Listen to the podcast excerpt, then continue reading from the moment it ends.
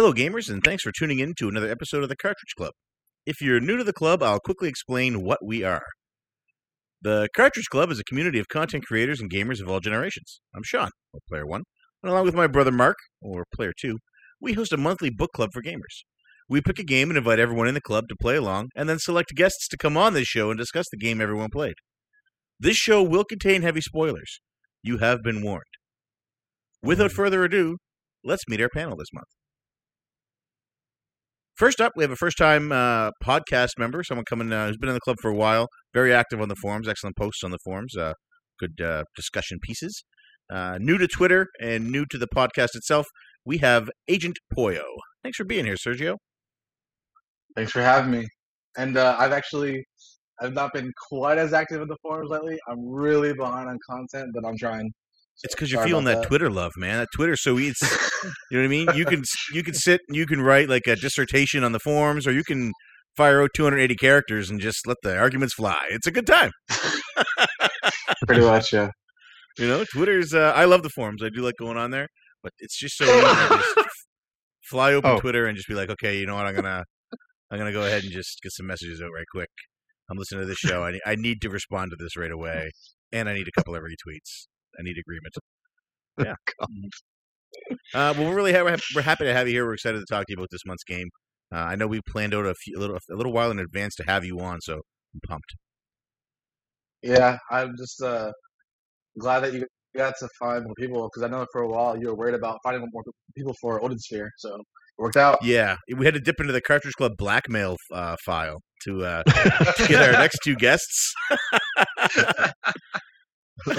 uh, so I'm gonna I'm gonna switch over to one of them now. So from the Masters of Unlocking podcast, which if you're not familiar, it's the most intellectual podcast available on the Cartridge Club. Uh, they have stats, they have facts, they have in-depth analysis. Um, they have a deep, deep-seated love for Microsoft, and we are lucky to have uh, the numbers guy himself, the man who, with every word on his show, makes my pants a little more like Shark Week. We have the video game collectaholic himself, Scott. Thanks for being here, Scott. Hey, thanks, P1. Happy to be here. And since all of those facts and numbers and everything live on the Masters of Unlocking, I don't plan to bring any facts whatsoever to this podcast. So it'll be it'll be like there's a second version of me here.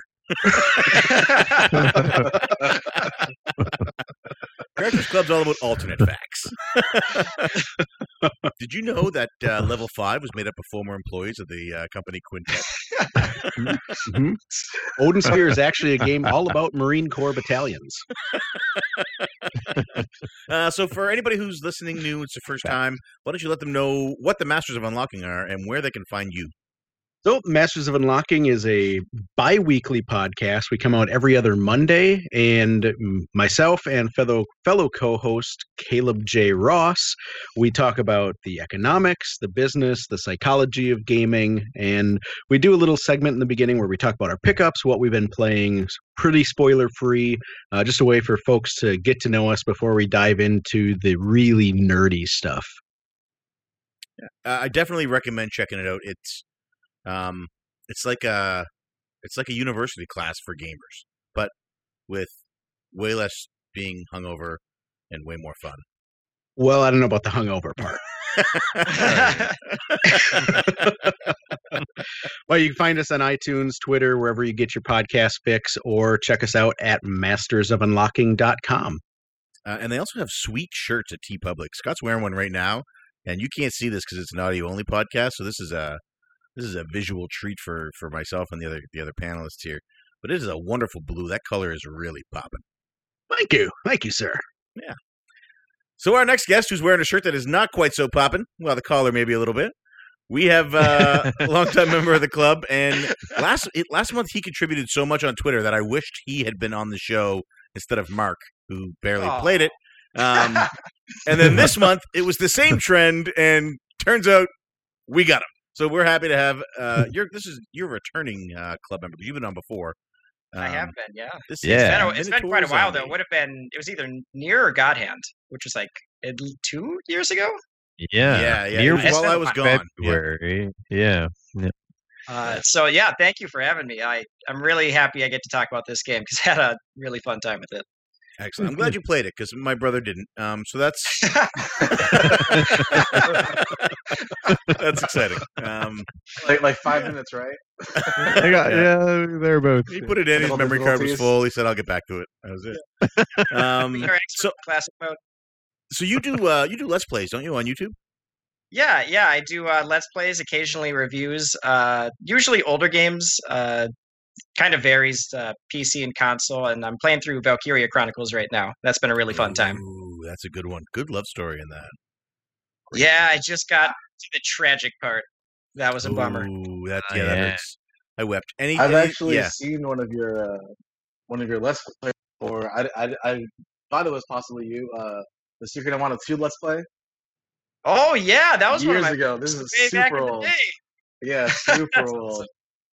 Awesome. Yeah, Very I did cool. that one co-op with Yeah. a friend. Nice. You should have done a let's play for of all Odin Sphere, so so- Mark could have seen the Yeah. game. Oh, I got to get these in now. We, 54 episodes in, and uh, finally I'm beating games that Mark's not. It, it feels good. Is this how you felt the whole time? Yeah, yeah. Except more disappointed. Well, with that being said, I'm going to turn things over to Mark, and he's going to tell everybody uh, what we've been playing and a little bit about the game. All right, let's do it. This month we are most of us were playing Odin Sphere, which is uh guess who would call it an action role playing game, side scrolling 2D action role playing game developed by Vanillaware. Um, it looks just like all their other games, so you can kind of picture what it looks like. Uh, originally came out for the PlayStation 2. Uh, it's published by Atlus. Uh, it, it has an Atlus feel to it, so it all makes sense. Um, yeah, actually, I didn't know that Square Enix did it in Europe. That's kind of cool that they published it in Europe. Didn't know that.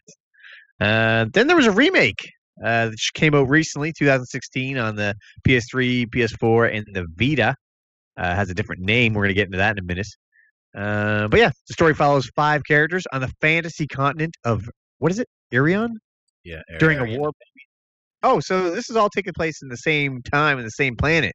Ah, I thought it was five different characters in five different timelines. That's cool. Um, I'm gonna learn a lot. I'm gonna learn a lot. You did only It really five begs the- it really begs the question: How do you know it feels like an Atlus game if you Yeah. have? yeah, yeah, yeah. yeah, well, you 'Cause can he tell doesn't play those that either. from the cover. You get that from the cover, right?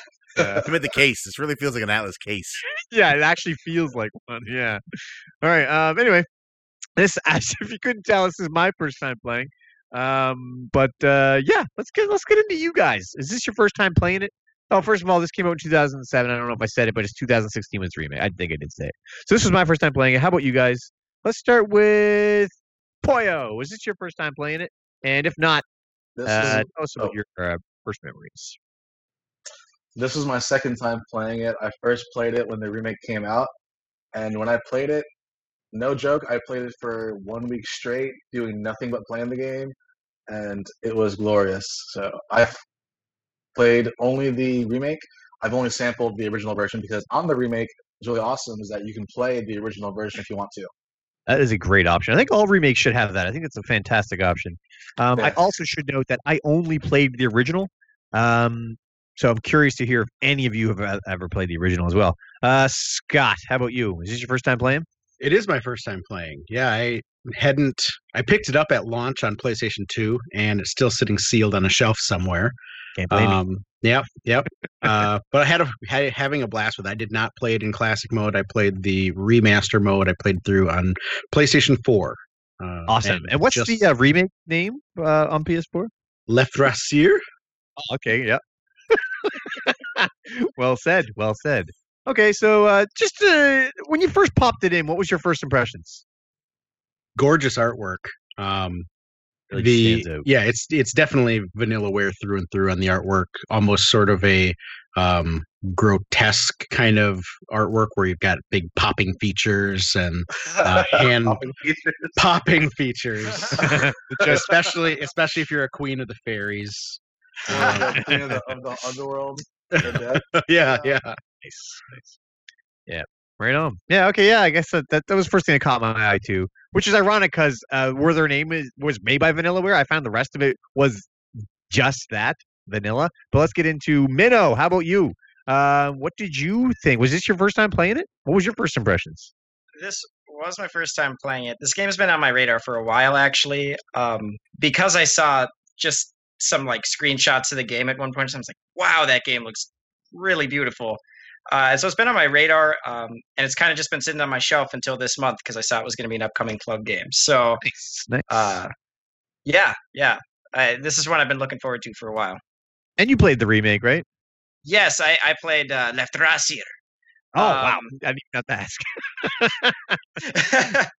Yeah, and uh, I, actually, I don't think I got Poyo to say it. Poyo, you played the remake too, right? Yes, I did. Yeah. And from what I've What's that one called seen, again? um, it's pre- well, from, from my finding, it, it's Leaf Thrasier. So, like Leaf Thrasier. That's what I- that's what I found on my list. So, Actually, sounded pretty good. I like it. Uh, I like it. Um, now we'll go to uh, the guy responsible for naming it this P1. Uh, was, this your fir- was this your first time uh, pl- playing this? Yeah, Your first so impression? I, I sort of fell in love with Vanillaware after Muramasa Rebirth. Um, actually, I had Muramasa on the Wii. I remember you and I were at EB Games once, and it was on the shelf for, Yeah. for ten dollars. And you were like, "Man, this game is, is is supposed to be really good. You should get it." So I got it, and I really enjoyed it. Um, and then the re- remake came out on the Vita, and I got that. This was back when I liked my Vita for that one game. And uh, sorry if you're a Vita fan. Um, and I played it through on that. I is was like, "This is fantastic. I need more of this." So then I started looking into what other games Vanillaware had made, and uh, I saw Odin Sphere, and I grabbed it. It is currently the only greatest hits uh, PlayStation Two game still on my shelf. Um, and if it well, wasn't for the fact It's on that mine it's- now. Y- yeah, right. um, but I so I bought it a, a while back, and I've been holding on to it and holding on to it, and then the I found out about the remake um, before I deployed in 2016, and I was like, I need to get that game. So Colleen had to actually go and pre-order it for me because I was sailing, and then she had to pick it up because it came out in June while I was gone. Um, and I think her first picture on Twitter, her first tweet was her picking that game up for me. Um, so I've been I've been itching to play it, and I had put it in once before uh, prior to this month, and played through the first act uh, as Gwendolyn, and uh, I I loved it. It, it was great, and then like I, got- I got sidetracked at the time with other club games, so I had to put it aside. Um, and that's when I said, you know what, I uh, I'm just going to make it a club game, and then everybody has to play, Well said. Well said. Everybody Right except on. me too. except Yeah, P2. well- yeah, yeah, yeah. Um, so just to be clear, you own the original PS2 version, but you did not play that version, right? Which No, version I did you played- play? So I played uh, the PS4 version, Odin Sphere Life for Sphere. Um, oh, okay, yes. And as you know, Mark, because you were over here the other day, because you're very big in North Norse mythology, you were explaining Oh. to me how Leifthrasir is actually a combination of uh, Lif and uh, Lifsir, who are the two people who survive Ragnarok and repopulate the Earth. And they put it together. Commonly, it can be spelled in English as Lifthrasir, but they uh, it liked the look of it better with an e in the word, and that's why it's Leifthrasir for this game. Just Yeah. modern uh, English Englishize it a little bit, I guess. Angli- Yeah, I'm really happy they put that E in there. Yeah. Yeah. I spent But the whole game I remember you were it saying because you're so wrapped up in Norse mythology, you really Yeah. enjoyed it that much that uh, you were really Yeah. excited about the name. I seen the first two Thor movies. No, you didn't. Everything about the plot suddenly makes sense now. Yeah, it like it's a, it's a to- like it's a complete spoiler right on the front of the box. I spent the whole game thinking it was called Life Hacker, and I kept thinking it was going to teach me things. It Nice. teach you- it teaches you about love. It teaches you Mhm. about Mhm. uh, betrayal. It teaches you about war. It teaches you about love. Man. Gravity defying body Physics. parts. Yeah. Mhm.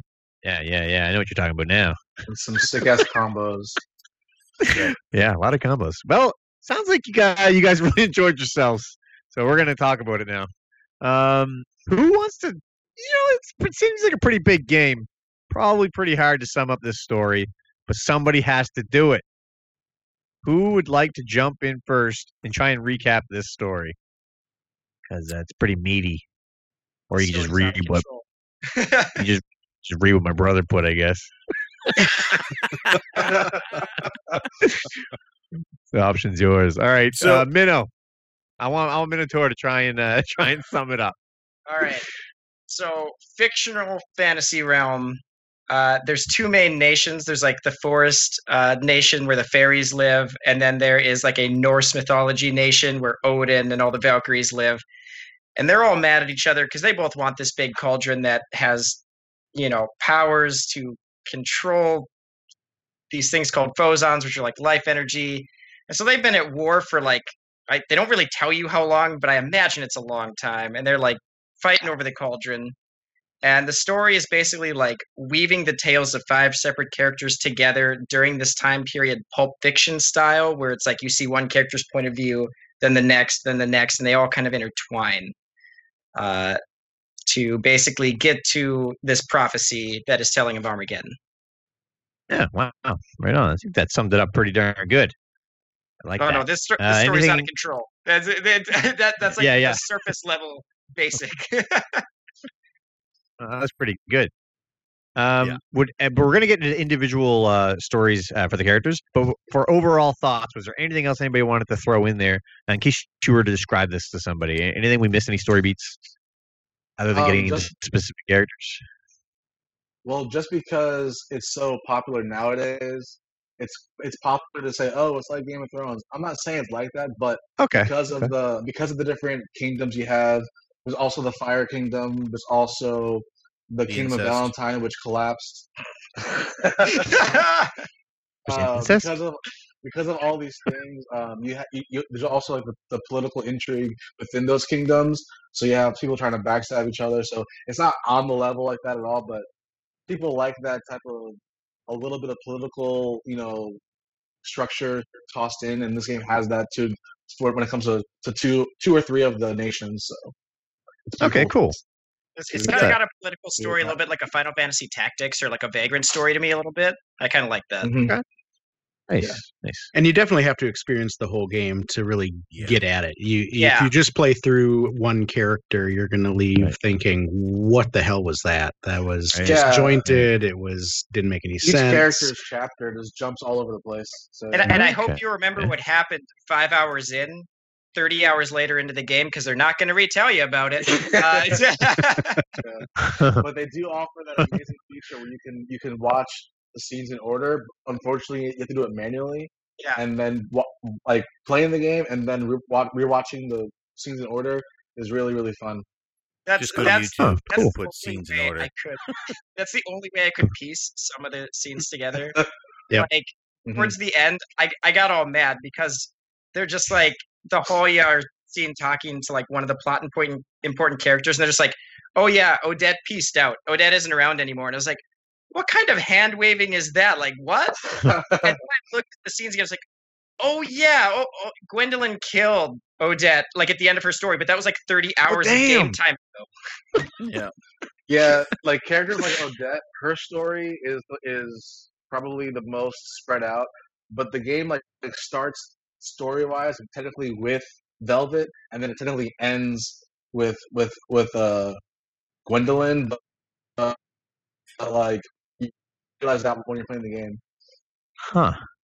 the tough part for me is they never give a time reference because like the, i don't know if the game takes place over a week Yeah. or six months or a year they never do like two weeks later so i never know the relevance or like the time structure to anything it makes it super hard as you're playing through all the stories Interesting. Okay, cool. Well, let's let's dive into these characters then. So, uh, Scott, why don't you tell us a bit about Gwendolyn?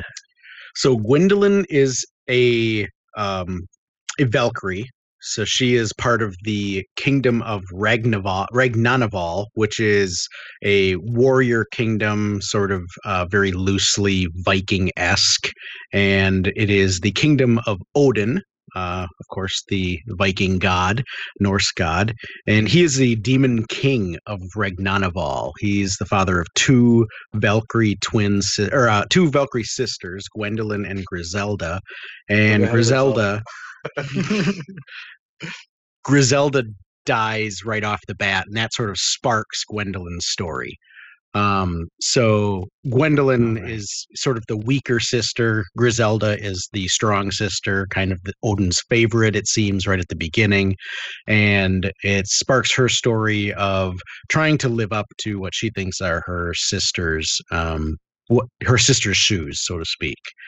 Uh, Right. and then it uh, you know you quickly get into a love story for Gwendolyn surrounding uh, another one of the main characters, um, Oswald, and it's this is one of the places where if you were to just play Gwendolyn's story right off the bat, which is the first story, it would that whole love story seems real bat crap crazy because uh sort of there's like magic spells involved where you don't know if she actually loves him or if it's just this part of this spell that Odin puts on her uh but she's turns out to be a pretty intriguing character uh along as we as you get woven through all of all five of the the storylines Cool. Wow, this really does sound like it gets pretty intense. It's crazy, Um, and it's right up your alley, yeah. man. It's all like love stories and sick combat and intrigue, and I can't believe you didn't play it, man. Well, see, I, I'm curious to hear when we actually get to gameplay because what I played was slow and clunky and just not you gotta play the. I'm, I want to give you the PS4 version, or actually, I'll buy you the Vita version. Is what we'll do. I will get you the Do Vita not version. do that. I'm gonna get you the Vita you know what it's you know what it's like P2 it's like the difference between like I'm going to play Streets of Rage 2 that's that's like the original like it has its own style Right. but like the remakes like Devil May Cry or Bayonetta like it's like Yeah. smooth oh, wow, that much different. it's that much crazy. different. Oh, okay. They No actually wonder I, changed. uh, they changed a understand what you guys lot of the gameplay mechanics from the original to the remake because Okay. Muramasa was so popular, so they wanted to realign it more with that sort of combat style. But Yeah. uh, they also adjusted all of their uh, RPG elements. We'll get into that in gameplay. But like the Yes, remake is, it's it wasn't just a fresh coat of paint. It was and and fun fact, it wasn't even a fresh coat of paint Yeah, because when they originally did the artwork, they did it all in high res uh, or high definition uh, artwork. I don't know what, what artists say, high res, high def. Rob will correct me. Um, and uh, dumbed it down for the PlayStation 2. So when they went to go put it on the PS4, they were like, "We're just going to use all this stuff we have." Took it wow, off cool. The, off the fridge. so I'm not they- crazy then cuz I No. booted up the remake and I was like wow they did a great job on on you know touching up these graphics for the PS4 this looks like a current gen game and I turned on classic mode and I was like hey it looks the same It's like- wow, that's fascinating. Huh. Oh, you need to. Put, I'm going to get it for you on Vita, Mark, because I fucking love this game. do not do that. I'm going to get it for you on Vita. I'm, I'm I'll doing it tomorrow. for I'm it. going to I'll games look it. tomorrow.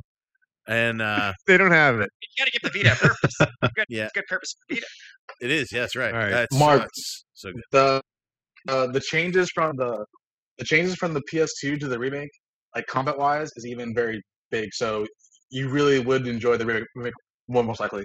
So okay, wow. All right, cool. Guys, I got to tell you, everything I hear about this story sounds right up my alley. it's It is. good. Uh, the whole time I'm playing, it, I'm like, Mark's gonna love this because Gwendolyn, like Scott said, Gwendolyn's she's you know Odin's daughter, and she's trying to win his. Uh, you know, I don't want to do this with every character because I love them all. but she's, Oh, you she's trying to win his her and favor, and she's out there doing stuff, you know, and then she saves Velvet, who turns out is her sister, um, from being killed and sacrificed to a dragon by Lord Brigan, who is Odin's like right hand man, but he's also a piece of shit because he wants to run stuff. And so he saves, I she saves Velvet, and then Odin, die. How does how does she this come is back? this is her step. This is her half sister. Odin is Ah. this girl's father with a different mother, the mother of Okay. uh, a, a Valentinian mother. Um, so she Like, saves if- her, and, it, Well, no, I just want to add in like the, the the character of Odin. When you play the game in order, he is such a dick, yeah, and he's such a Yeah, he's a dick. a, bad he's a bad person. Yep. When you watch the story in, Yeah. in order, it's like he becomes like one of the probably the best character in the game in a way. He, he's the most he has the most backstory, the most the most developed, the most just like he goes through the most crap actually in some ways. It's, He- it's really interesting. he's Wow. really intertwined through every one of the Yeah. characters and, and every one of the the uh, kingdoms as well. He yeah. he's, he touches in on every single one of the stories, and it really does have a story arc there for his character and a character development. Because when he when the game starts out, he is just this jackass character and very very non relatable in at Yeah. least in my opinion. Yeah, yeah, he was. it's I, not I felt even- that way. It's not even because he changes. It's just because like when you find out about all the stuff that he's been involved in, it's like man, they really, really added a lot, a lot to this character.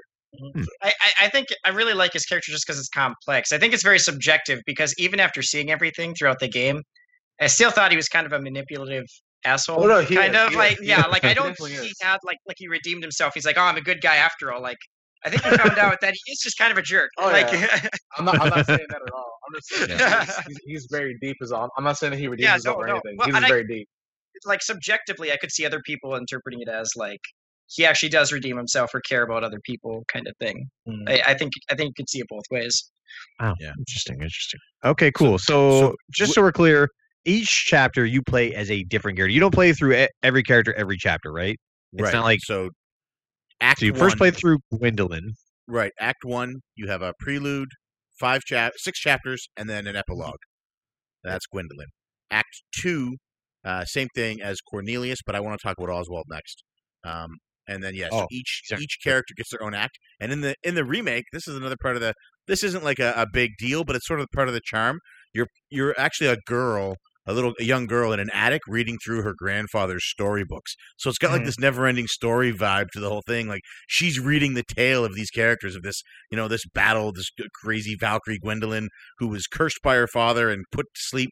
And, uh, you know, there was a spell cast on her because she broke the law and that her heart would belong to the person who woke her up. And then Damn. she gets woken up by Oswald, who at this point, you know, he's just a bad guy. Oswald's, uh, he's the, He's the demon guy. The demon. yeah, the shadow he's the queen, demon. of, queen of the Netherworld's shadow The Shadow assassin, essentially. He's he's been killing Valkyries He's up to that Knight. point.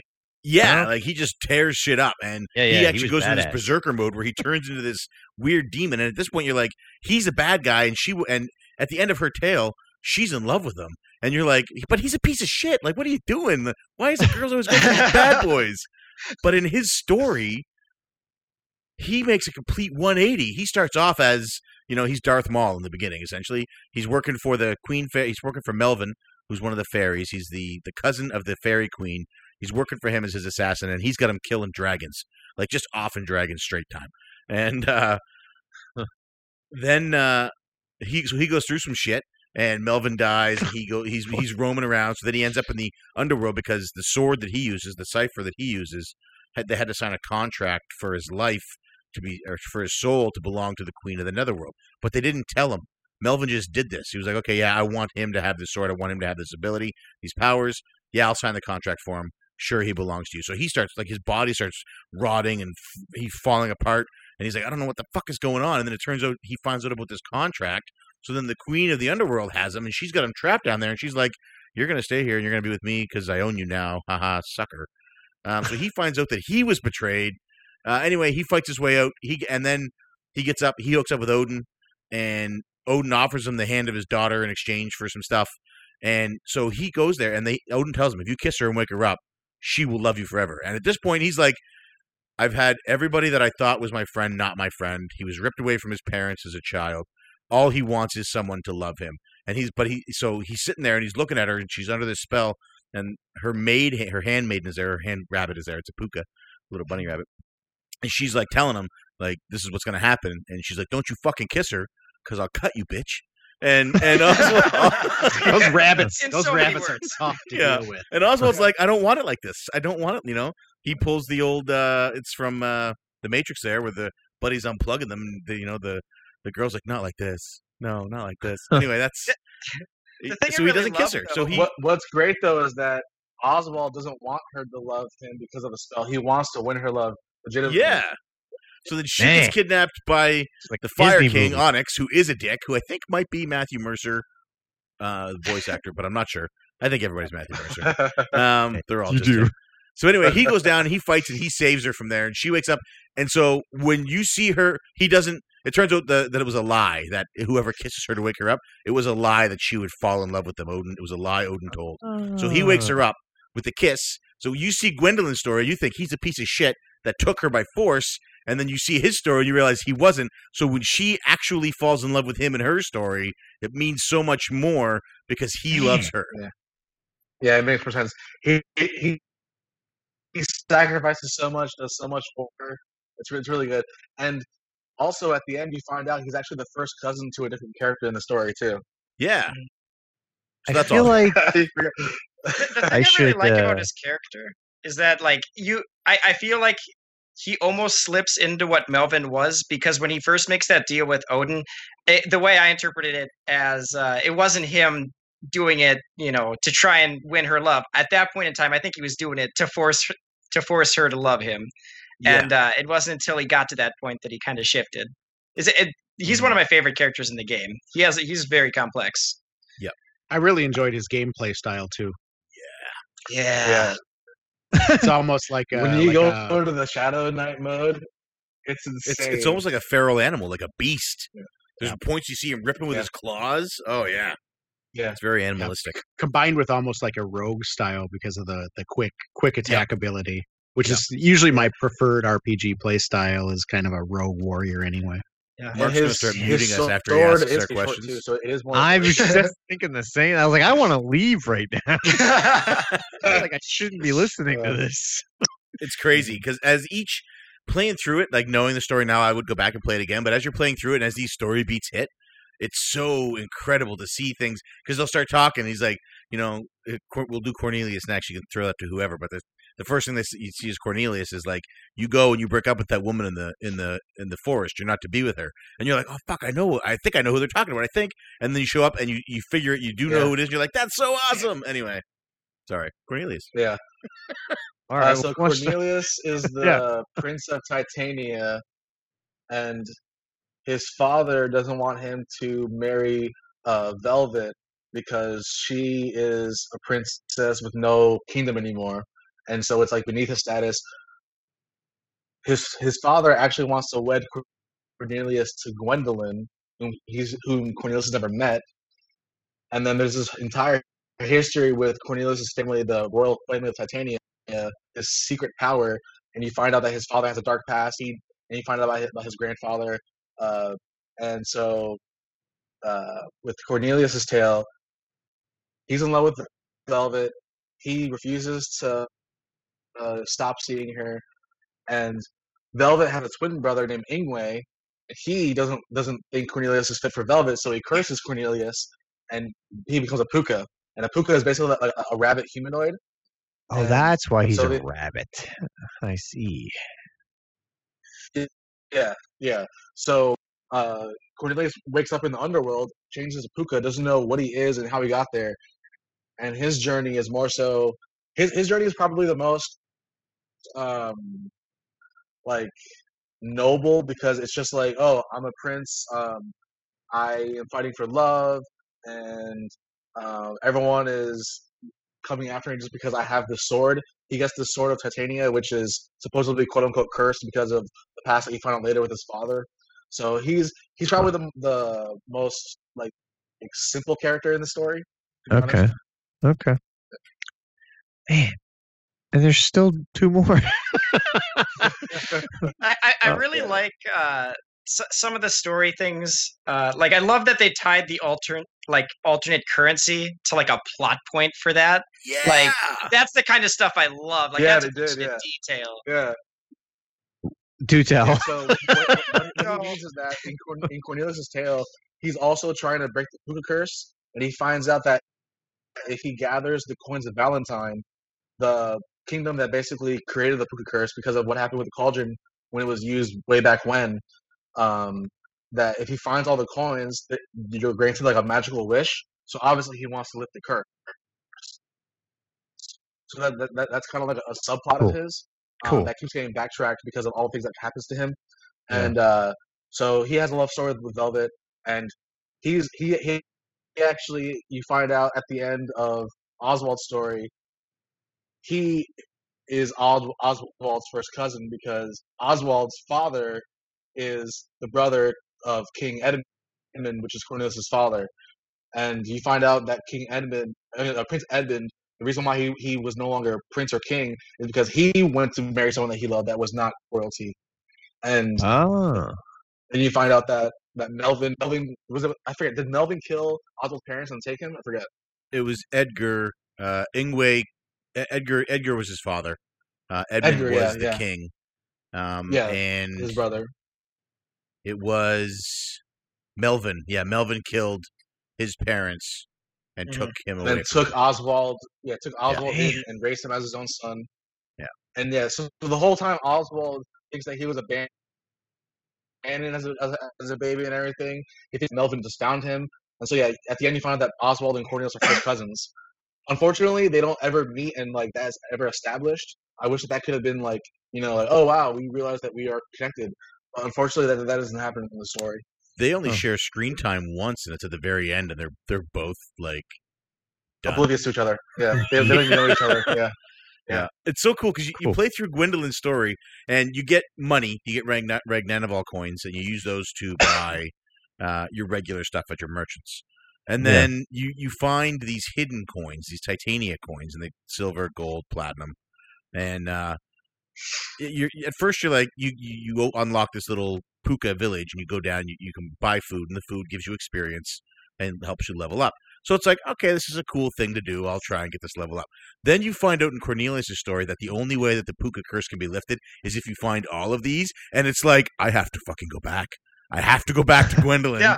I Yeah. have to find all of these coins. You know, it's like Adam Sandler. Uh, what movie is it where he's he goes back to school? Billy, is it Billy Madison? Oh, yeah, they're yeah, reading the yeah. story about the kid who Yeah. loses his dog.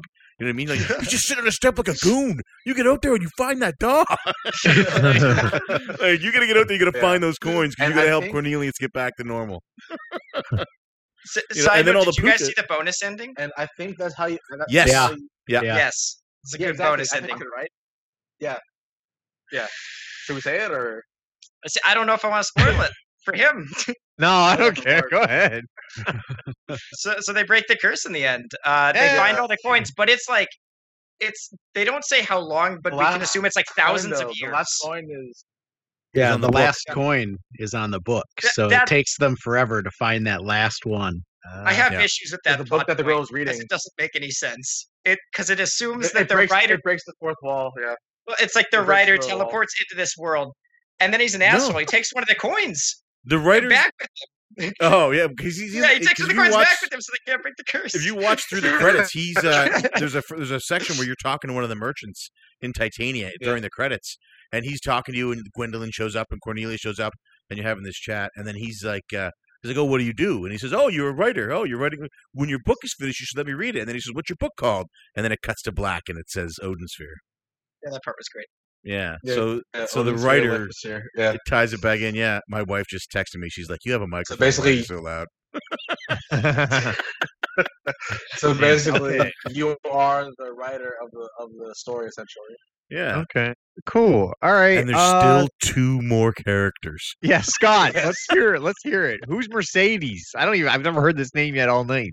So Mercedes is the main character of the third playthrough, which is the Fairyland playthrough, and she is the daughter of Elfaria, who is the queen of the fairy kingdom of Ringford, one of the the four kingdoms in the storyline. And her mother Elfaria, she's sort of this. Um, uh, Mercedes is sort of this stuck up. Um, teenager unruly like wants to just basically play royal and doesn't really have a care in the world. Uh, but then the Kingdom of Ringford basically gets into a, a war with Ragnanival, and Odin kills her mother, the queen, Elfaria. And you, there's sort of some undertones there that Melvin uh, set up Elfaria to basically be killed. Um, and so that sort of is the impetus to make Mercedes evolve as a character and really grow up very quickly. Um, she has to basically she's she's thrust into inheriting the the kingdom of Ringford and discovers very quickly that Melvin, who was sort of the the right hand um, knight almost of of her mother, uh, Retainer of the- also of the right the retainer of the queen is plotting against her and and essentially set up Elfaria to die so that he could overthrow and and take over Ringford for himself. Um, so the the whole third playthrough is uh, almost this like coming of age story for this uh, you know young uh, fairy princess. Okay, cool. Um, I'm hearing the name Melvin a lot. Is is that the main like antagonist of the story? No, No. There's like there's like the- eight antagonists. There's a lot of So, yeah. antagonists. Yeah. Oh, okay. Yeah. Okay. Yeah. Melvin, uh, Melvin is the retainer. He's the he's the he's the cousin to the queen, and he's the retainer to the queen, and kind of like a, a. And it seems like he he he kills her most. Sorry, he doesn't kill her. He he tries to work against her only because it, is, it seems like because. So the weapon that Oswald carries, the um, what what's the name of his weapon? They have a special name for it. Belda Reaper. Uh, the Belderiver. So Melvin wants to mass produce that, that weapon so that they have an unstoppable army, but Alfari doesn't want to. And really, that's the reason why Melvin betrays his cousin, the Queen. It seems like he's not like just like completely hateful to her. It's more so it's like he wants to mass produce his weapon, and he wants to kill Odin, wants to take over. Like, he wants to keep to prosper basically. So it's not really a thing of hate. It's more so like I can do this better. I can do this better than anything. Um, and then so he's just a a elf fairy character who is the mentor slash father figure to Oswald. Also, though, um, a cousin to, Merc- to Mercedes and a cousin, cousin or or, or sibling to the queen. But He's- that, that's irrelevant. But uh, He's really very almost a tertiary antagonist, though. He's really just there to sort of, uh, in a very short amount of time, develop the characters of. Oswald and and um, Mercedes. They kill him off pretty quick. Yeah. Yeah. Wow, because I hear his name so Yeah. much. I'm like, this guy has to be. So who's the last boss of this game? There's there's there. five. There, yeah. There. Oh boy. yeah, Oh my god. so so we're right now we're just talking about the build up. This is each individual kingdom. So each story happens on its own. And Yeah. then as the stories continue, you see them start to get intertwined together, woven together, you know, like a like a, a carpet. And uh, as the five story, and then once the five stories have been told, and you've or Yeah. yeah, and you've gone through them all, then it opens up what the actual story of the game. These are all like the prequel or the Yeah. prelude to the actual story of the game, which is Ragnarok. It's the end of the world. It's Armageddon. This is the build up to it, Mhm. and everything like that the takes. character stories are like self they're i wouldn't say they're self-contained but they follow like that character's point of view and there's so much more going on in the world that you don't see Yeah. uh, until you complete everything And it's Yeah. So I like that the the antagonists aren't just I'm a crazy bad guy, I want to take over the world. Each one has like intricate reasons for why they're doing what they're doing, and none of them are so uh, vulgar as I just want to be in charge of everything. you know, it's what is yeah. causing Ragnarok? yeah. the actions of all of these people. So there's this prophecy, and it's like when this happens, this is going to happen. This is going to happen. This is gonna happen. Okay. and and the actions of Yeah. all these people start to sync up and it's like they don't realize it because gwendolyn doesn't realize that mercedes is you know doing what she's doing that she's becoming you know the the budding young queen that she is that she's blossoming into you know the sturdy oak ruler that she needs to be um Okay. pun Yeah, the story the story itself is almost like a it's a tale about free will versus predeterminism. You know, you have the all of the characters are trying to fight against this prophecy, and unwittingly by doing so, they're just taking every single step along the way to fulfilling the prophecy. So you've got this Oh, uh, almost a deeper kind of storyline going on there. Okay. and they're complete. They're basically also unaware that you have characters like Ingway, the Wise Men, um, maybe just those two really. Who they're they're they're tr- trying to make Rag- Ragnarok happen. So Mhm. behind the scenes, they're trying to sow the seed so that hey, everyone knows our prophecies that we created, but nope, everyone is trying to prevent it. For example, the Fire King will not attack so and so because in the prophecy he's told that he dies at the world tree. Blah blah blah. All, all, all these things. So the prophecy is known. The wise men want the prophecy to happen, but because it's known, are trying to, are trying to not do certain things that are said in the prophecy. So they have to push things along to happen. And then you have Ingway, who is probably the most tragic character when you find out why he's doing what he's doing. Yeah. He's trying to he's trying to make the prophecy happen for a different reason entirely. Not is not, not because What is it? I need to know. so Ingway, how to des- how to how to describe Ingway quickly? Um, he is This the is twin brother to Velvet. So he is the bastard. He's one of the bastard children of Odin. Odin fell in love with the princess of Valentine, and the king of Valentine. Um, her father, when he found out, went ape shit insane. Killed his killed his precious daughter that he loved so much. Oh, And- damn. In front of the Strangled her with kids. his- And he strangled was her with his bare hands. What? Yeah, he, yeah, Yeah. He, yeah, he killed yeah. And then he, he he would be cruel to his her, her daughter Velvet, and then Ingway was um he kind of ran away, I think it was for a while, um, and so he, he he regrets abandoning his twin sister for some time, but also, so you've heard about this thing called the cauldron we mentioned in the beginning. The cauldron is Yeah. that big machine. I that- seen it. Yeah, I seen so it. um, the cauldron is the king king of Valentine's device. He's the one who created it. He's the one that's it, and it exists because of him. But Ingway is the reason why shit when shit hit the when he found out that Odin and what and, and what happened. So Ingway is trying to redeem himself, and also he's trying to avoid his mother's curse, which is separate from the prophecy. Um, his when when when his mother dies, they find out about a curse that she because her, her her his mother can see the future. She sp- she saw a curse for the twins, and so Ingway is trying to he's trying to redeem himself while also trying to avoid his quote unquote curse. But you find out it's not actually a curse. You find out his, that their mother actually loved them. But that's really complicated, and I can't say that on the channel. Yeah. Hold on. Could you say that again? I don't even know what I just said. Wow, intense. Okay. It, it's, So- it's it's clear. It's, it's clear when you watch it in order. It's very clear. Yeah. All right. So So, who Velvet- missing? Velvet? Velvet? is the last player character that you play through. Um, as I played each character, and I mentioned this on Weekly this week, Mark, when we were talking, each Yeah. character became my favorite character as I was playing them. um, and at the end of it, uh, Velvet was just because so we talked about how Oswald moves and how he's quick. You know what I mean? He's sort of like a rogue. Velvet is so fluid. Yeah, Oh Velvet gosh, like- is she's like a dancer. It's like Good. playing a Trained dancer. under Kratos.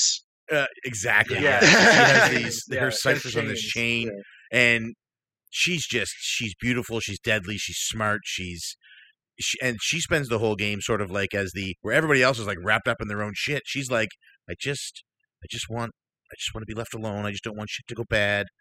Is that the one who turned off the cauldron in in Gwendolyn? yeah, she was like, "You guys are all fucking It's- nuts. You're fighting over the her. ring. You're fighting over the ring. You're fighting over the ring. I'm just gonna turn this fucker off, and then I'm gonna peace out." Um, cool. And she, so she's the last character you play as, and she loves Cornelius, and she's Ingway's brother. So her brother's tormented. Her fa- her grandfather strangled her mother in front of her. Um, her the man she loves is cursed into a pooka by her brother, who's trying to end the world. It's just and her stepsister, um, her stepsister was put to sleep and then cursed to love a man that she didn't love. We think maybe we don't know because you don't know what Oswald's actually thinking because you're not Oswald, you're Velvet, and it's just Gosh. it's so crazy. and she's the last one, you, and you're playing through it, and you're like, this is going to end, and I I feel like it's at this point it felt like five individual stories. So after these five stories, who do you play as? All Then- of them. All of then them. you play as all of them. So there are You still play as all of them. there are five Yeah. bosses that you have to fight Ah, in Ragnarok. Um, and you have to select. So this is this is the part of the game. So this game, it was just like I started playing the game and it was like it's gorgeous. Hey, I love that. And then I started doing the combat. Hey, this combat's fluid and fun. I love that. And then it was like, here's the characters and here's the intricate details about each of them individually. And it was like, oh man, I love that. And then it was like, here's the world, the world building. It was like, no, I love that. And then you get to the end and it's like, you have to now go back and dissect this prophecy and go back and remember everything that you did and you have to determine who is going to fight who because there's these five beasts that show up for the, the, the for the for the, the Armageddon for Ragnarok, and one of the things in the prophecy says uh, the the dark Sorvo, I think the name of the beast is, uh, the three headed wolf thing. Oh, Darkonova. Darkova. Well, Yeah. that's it. Yeah, it, it, said it Darkova. can't, it, it can't yeah, be Darkova. can't be beaten by a human. A human can't can't beat it. So you read, so you know, and then uh, in my book anyway, it said a human can't beat it, but what if it was somebody who used to be a human who no longer is, who's under the curse? Mhm. So that's you're like, okay, fuck, I got to use Cornelius to fight this guy. So you have to select who fights who in, oh, as you go through, cool. and if you choose wrong, Oh, You it's get a tragic. different oh ending. man, it's sad. It's tragic. so sad. Did, yeah. did like okay Oh, that God. same Darkova fight? You fight with Mercedes, and all of a sudden it's Yes, Mercedes yes. Oh, I love fighting oh, oh, oh. Ingway, who Oh. they're like they're like lovers, but they never profess their love. Huh. Battle ends, and Mercedes like Oh, dies in. Ingway's arms. It's Oh my like God. a tearjerker. It's so so So yeah, so you have to make Yeah. the right choices. And Yeah. even when you make Like, the so right it's- choices, You make the right choices. still It's tragic. There's Thank no winning God. if Yeah, the last scene of the tragic. game is the world Yeah. tree and uh, like the the end screen it's the world tree and in the in the roots you see mercedes' crossbow because her real name her actual uh, fairy name is uh, Yggd- yggdrasil so she is the I world love that. I, I, I love to- how you find out earlier on that Melvin was Nidhogg and is like, yeah, I'm nibbling Yeah. at the roots Yeah. of Yggdrasil, and then you find out at the end of the game. yep Yeah, I love that. Oh, it's Yeah, so good. so good. So yeah, so the, Wow. you get you get these five beasts. You have to select which one of the characters is going to fight them, and you have to dice, de- decipher the prophecy and, and pick the right ones. And if you do, then you go back to the attic. The girl's there. She gets called down for supper. She's like, "Mom, I found these great books in Grandpa's room." And then a seventh book, you know, you realize that one of the one of the the, the books is a is a coin. And then a seventh book shows up, and then you get like an end cutscene where you get to see the end play out, and the end is still fucking tragic. This this is it's Ragnarok, right? It's not a happy ending. It's not like oh everybody's so happy. It's it's Mm, still miserable. Oh my god. Okay, But- awesome. Oh, it's I, I think some of, I think some of the bad picks are less tragic than the actual true ending in some scenarios. It's so I- I was so sweating sad. it because when I chose which one was it? Um, There was one that said something about Oswald. him with a red crystal, and I was like, "That's that weapon's not a red crystal, but I'm pretty sure it's the right one."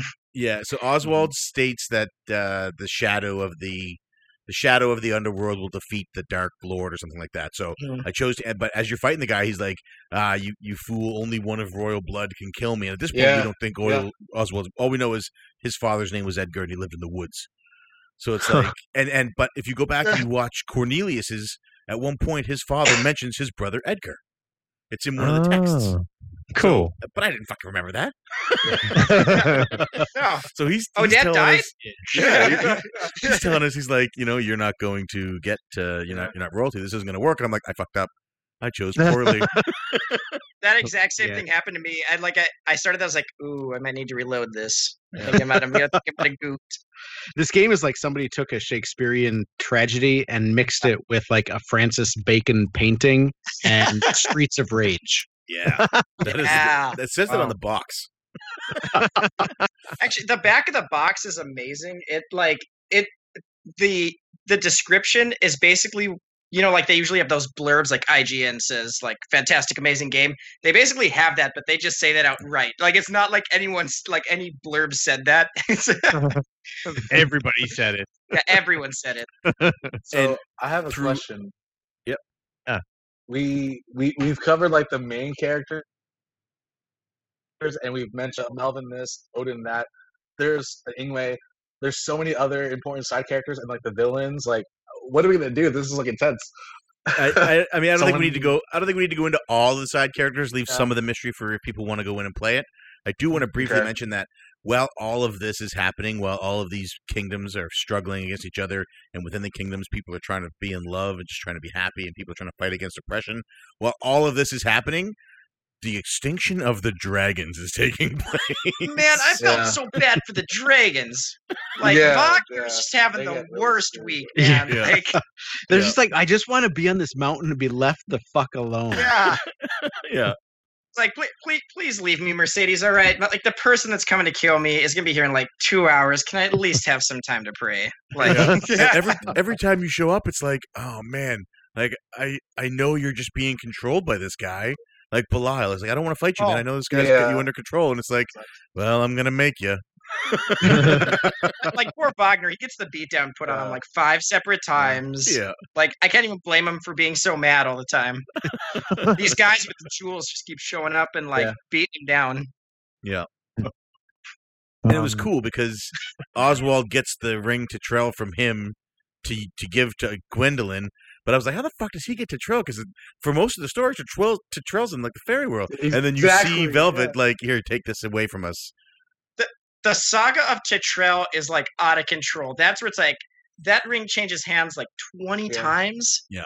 And What's then the at the ring end of the game, The It ring is what it Yeah, controls it's the really hard to follow. Turns it on but it's off. a lie. It Uh. bugs me because they hand wave that at the end. They're like, "Oh crap, we already wrote that that Gwendolyn has to have the ring because it's a symbol of the love. It completes the character arc. But how how do we make the big like the big plot happen at the end?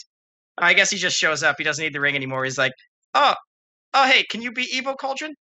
Engage evil mode, and it's like, oh, I guess he didn't need the ring after all. It's Yeah. like- Problem Yeah, that solved. is a little bit.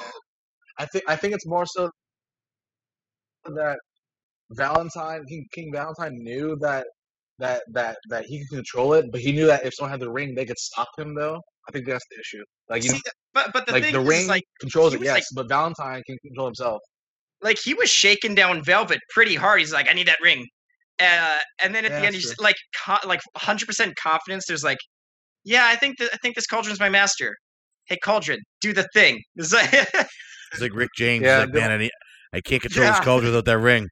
Yeah, I can control the cauldron without that ring. The only Okay. the only thing I can think of is that if it's not bad writing, it's just that he didn't want someone to stop him with him. So I think yeah, yeah, that could be true. That could be true. So maybe that's it. Okay, uh, Scott, help me help me out. Have we covered the story? Do we move on to gameplay at this point? I, I think we've close to the at, at once we've covered the story and confused the hell out of everybody listening. Yeah. So the good thing is, is that any spoilers that we've given out, we've completely obscured and buried and mixed and uh, it's a it's a plot summary shaken, not stirred. Okay, perfect. I think uh, I think I've heard enough to make me intrigued, and I know enough about it that I think we should move on to gameplay. All right, let's do it then. Now, gameplay. This is where I heard uh, there's a big difference. Um, it was extremely slow and clunky for me. I can't wait to hear what it's like when it's good. Um, so, Scott, tell me, tell me about uh, the main battle mechanics of this game. So the main battle mechanics change in each of the playthroughs slightly.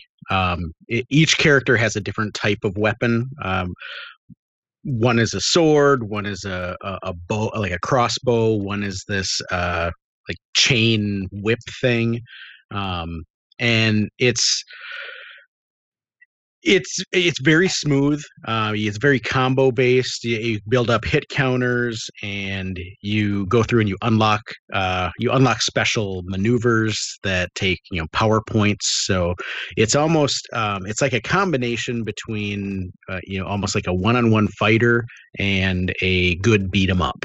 Um, I think probably my favorite gameplay character was Mercedes because the game sort of she she has the ability to fly. Really? Wow. And so the game almost changes from a beat 'em up, which all which the the rest of the characters pretty much are, to almost a shmup. Oh, wow. You Okay. kind of fly around and you're you're shooting this crossbow. So and that one that that gameplay f- there that playthrough really falls right in the middle of uh, kind of this 40 hour saga so it does a good job of breaking up the gameplay mechanics uh, a little bit right when you're kind of getting tired of just beat 'em up beat 'em up beat 'em up All right, yeah, no, that's fair enough. I'm looking forward to getting to that point then. Okay, cool. How about uh, the rest of you guys? What what are your maybe your favorite characters? Uh, P1. Let's just jump to you. I like all of them. They're all my favorite. I can't choose. Please don't make me choose. I would have an easier time choosing uh, which family members were my favorite. than I would have to choose to choose Man, I'm going to ask you a harder question. Did you do the alchemy? Uh, Did you find use Yeah. in this? Yeah, so That's it's what was completely going to be different. tedious. Oh, it's great. So no, it's so easy. So they Yeah. use this ring Yeah. menu system. Which you, if you don't like the ring menu, you can turn it off and use well, regular it, it's basic. it's harder than the original. Oh, yes, don't play the original. The originals. We'll talk, I want to talk about the, the, the Yeah. legacy of the original after, but it's a ring menu, and it's like here's your here's your bottle, here's your thing, put it in, and it tells you if you put this in, you get this. If you put this in, you get Okay. this.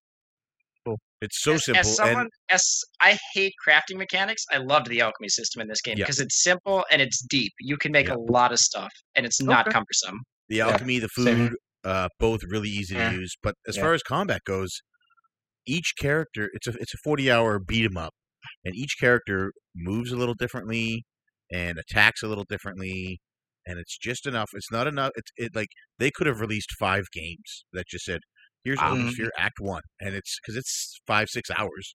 You know what I mean? Make it a That's, 20 that's how it would have been game. now. There you go. Like they could they could have done this episodically. Um, and it, but it, it changes it up just enough that it doesn't get stale. You're not like, oh man, I got 40 hours of fucking doing this uh, spear thrust. Come on, it's not. It's Yeah. six hours of spear Okay. thrust, and then okay, now we're gonna go to the next one, and the next one. And when you get to each one, mm-hmm. I hate when the when the game changes the mechanics up, like midway through the game. It drives me nuts. And I was mm. so worried that this was going to happen, but each character just feels so right. Like mm-hmm. when you Mhm. start playing as Cornelius, and it's he is so vastly different from the way you play as Gwendolyn. Than Oswald Gwendolyn can fly and she could dive and she swoops, and Cornelius is like, I'm gonna get on the ground and I'm gonna spin like a motherfucker and I'm gonna whirlwind all you bitches. And while the gameplay, Yeah. while the gameplay mechanics change, or while the, the gameplay style for each character changes, the the control mechanics never do. Yeah, Right, so you Yeah. don't have to completely Okay. relearn the game halfway through, which I think is what P1 is referring to in terms of right. it, it doesn't feel like you're completely s- switching things up, but you get a- a refresher. Yeah. Okay, cool, cool. And All I right. think it's really what you make of it too, because it's much like a Bayonetta or a Devil May Cry. You have so many options available, like probably a 10, 15, probably close to 10 or 15 moves per character, and you can chain them all together, find combinations. Like that, that's half the fun of the game to me. Like playing as Cornelius, doing the Tempest, and then doing that spinny circle attack where you jump in the air for like max Yeah. damage. Oh, it feels Yep. good. Well, and there are So- abilities too, where you, if you chain different types of abilities together, you get bonus damage bonus uh, multipliers. So it, it benefits you not to just spam the same attack over and over and over. Which you Oh, could, if you were playing on and easy, you you, can could upgrade the moves do. to do different things. oh, yeah. okay, cool. So, who would be your favorite character, Minotaur? Uh, I would say gameplay wise, probably Cornelius because I really like his combos were like very freeform, and I could really like do a lot. All, all all of his moves felt really good to like chain into, like the tornado into the spinny thing, uh, into like the drill, like put him up into the sky. Uh, but that that's kind of true of all the characters. I mean, you can. It's a very like free flow game, uh, and Cornelius just felt right as far as like melee character out of all of them. Uh, the most to me. I, I feel like everyone's gonna have a favorite because there's so many different gameplay styles here, and they're all unique enough to like shift it up every time. Fair enough. Okay. Well, how about uh, you, Agent Boyle?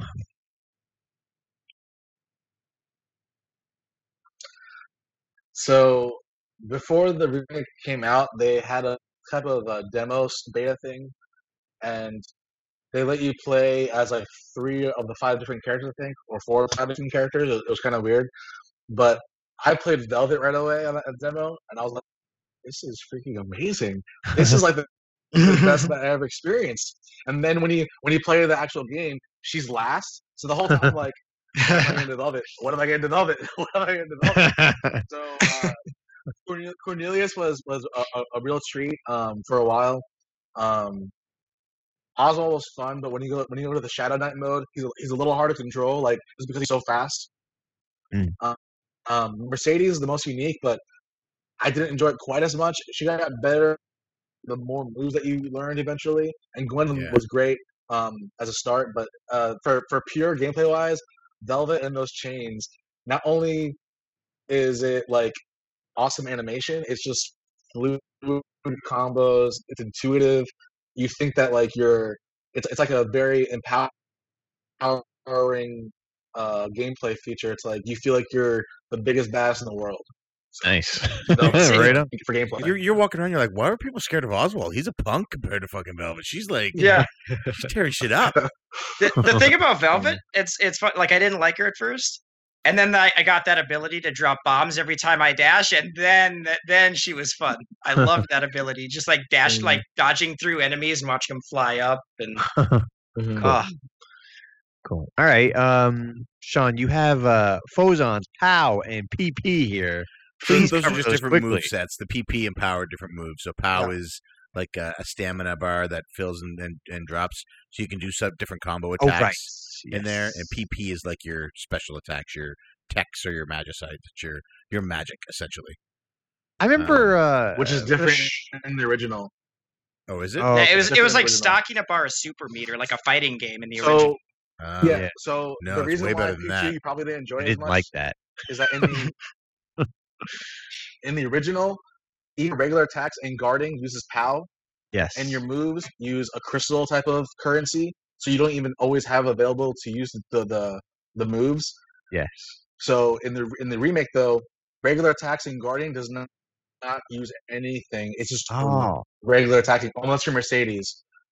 And then how now is specifically how is specifically for your special moves, and then um, they removed that crystal currency entirely, I believe. oh, good. Because I hated that crystal currency thing. I yeah. like, So oh, they, they they let you be more more of a badass, be more powerful, uh, use more Cool. techniques in the in the remake. But my favorite part about trying classic mode was like getting to getting to the tutorial, and I'm just like playing around, like, oh, this this feels a lot different. Let me just play around for a bit, and all of a sudden they get dizzy for like five seconds. Like, what Yes. the hell just Yeah, happened? It's yeah. like, oh, oh, my POW ran out, and I get dizzy for five seconds now. oh, I assume Yeah. that carried through to the remake. I'm, I'm so happy to That was hear it not did. it's, it's not the remake at all. Yeah. Thank God. Okay, cool. Uh, all right. Um, so This, Yeah, I started wow. this game. I started this game on easy. Okay, I just have to say Okay. this. I start. This Yep. is part of the reason I really Oh. enjoy this. This is my favorite Cartridge Club game. We've done 54 games for the club. This is my favorite. This game actually makes me wish that I wasn't the host of the Cartridge Club next month, so that I could just keep playing this instead of playing Kingdom Hearts or Last of Us or whatever we've got coming up next. I don't want to play next month's game because I just want to keep playing Odin Sphere. I want to go Yep. get the platinum trophies. I want to play through on higher difficulty. So I put it. on- I started the game on easy. Uh, I got about, I think I was in chapter two or three of Gwendolyn, and I was like, "This is really easy. I'm gonna try normal." And I'm a gamer. I'm the. I'm. I, I don't know if, if you're if you're new to the show, you might not know this. I'm not a. I don't like to. I, I'm not one of those gamers who likes to push themselves. You know what I mean? I don't want to. I don't want to be the guy who's beating his head against a wall. But I, I felt like easy is really, really available and, and accessible. Let me try normal, and I played. I played through the rest of the game on normal after that point, and I felt like even more of a badass because it, it wasn't a cakewalk. There were a couple of stages where I didn't get S mm-hmm. rankings. There was a, a few times, you know, when I would die and have to redo a section. But I man, I, I got through this game, on, and for somebody who doesn't normally get through games on the the medium difficulty, the regular setting, to get through this in this heavy combat based game, it made me. f- I got the same feeling that I got from Shovel Knight when I beat that, and that is such a rare thing for me to get because normally I play games for the story and just to relax and get the experience of it. But this one gave me story, it gave me gameplay, and it was like, you know what, you can do this. It, it, it was so. I had such an uh, I don't want to say easy time, but I, I did so well on normal that I want to go back and try it on a higher difficulty. And I fucking cool. never do that. I never do that. Hard is really fun. Like it, it felt just right, like to where I would die occasionally, Yep. and yet uh, it it wasn't like beat my head against the wall, frustrating. Uh, outside of that dwarf airship, like every time I heard use Oh, the hate that. I hate- flamethrower, and I was like, oh, no, I don't, now I don't play for 15, 15 seconds. uh, Yeah. but the, the difficulties, That dwarf felt like- ship was annoying. oh, that easily the hardest mini boss every Yeah. time. okay, cool. Um, All right, cool. Wow. So I just realized we spent all this time on story and we just breezed right on through gameplay. I guess that speaks volumes for the fact that it is a beat 'em up and uh and it's just got a really good story. we we could dive into the individual mechanics of each person, but it, without actually, you, you really need to play it yourself. You need to get hands on with Yeah. okay. it. Um, I- I mean, it's it's an interesting gameplay because everything it it, it, it takes the beat 'em up formula, I think, to a better level than beat 'em ups of old because everything is in like a ring, like you're doing a repeating Scooby Doo background. Uh, Mm. So like you just move one direction, you'll Oh, eventually yeah, reach back true. to where you're at.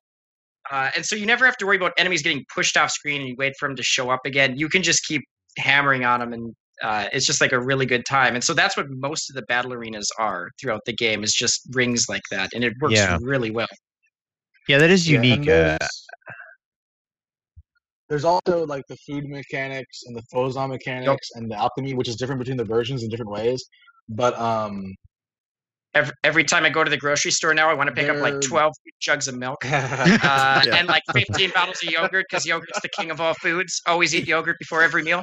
Yeah. Um, yeah, yeah. I mean, go in and buy all this fish and all this milk. What are you Yeah, doing? to- Don't to- worry about it, pal. it- All right, don't worry about it. those urchins are like highway I'm robbery. I I'm just want to buy my own cow at this point and start a dairy farm. It's like for a gallon of milk. and there's there's just enough collecting that it's not a collectathon game that it doesn't wear out its welcome but there's enough to kind of keep you searching for things like the different food recipes and um, Right. trying to trying to progress your way through to get all of the unlocks for all of the characters and to get to that kind to get to that platinum trophy Right on. Um, just a quick question: Can you go back uh two previous Yeah. chapters? And Yeah. Not in the Okay. original, apparently. I think I saw that somewhere, but in the remake you can't Yeah, in the in the in the original, I don't think they let you go back to old chapters, right? Yeah, I couldn't, but I didn't. Well, and you go don't back with your new though. powers. So you go back to like chapter one with your powers Yeah. from chapter six, and If- you're like, "Hey, you remember wanna when we were grind it out, badass before? The the enemies just kill themselves." Oh. yeah. we're not worthy we're not worthy Okay. Cool. All right. Uh, I think we. so I have a pretty much question for the. I have a question for the guys. When you Yeah. were using your phozons, what did you Mm. level up first? Because I I always leveled up their main cipher, whatever it was. I ma- and which is tough because that usually takes me right to chapter four or five. Because the last two the last two uh, levels on it are 305 and 400 phozons. i did See, the that- exact same thing That's Did ya? funny. I did opposite because I I really liked. It was really fun for me. Just this is usually how I play games, like experimenting with all the different tools. So I would level up everything. Like I'd usually get everything to at least past level one, so I could see if it was useful or not. Yeah, and so here. that that middle cipher hardly it, it was like level three or four usually by the time I was done. And, uh, Um, I used to take I would take chunks of health off with my regular Uh-huh. attack. Yeah, Yeah. me too.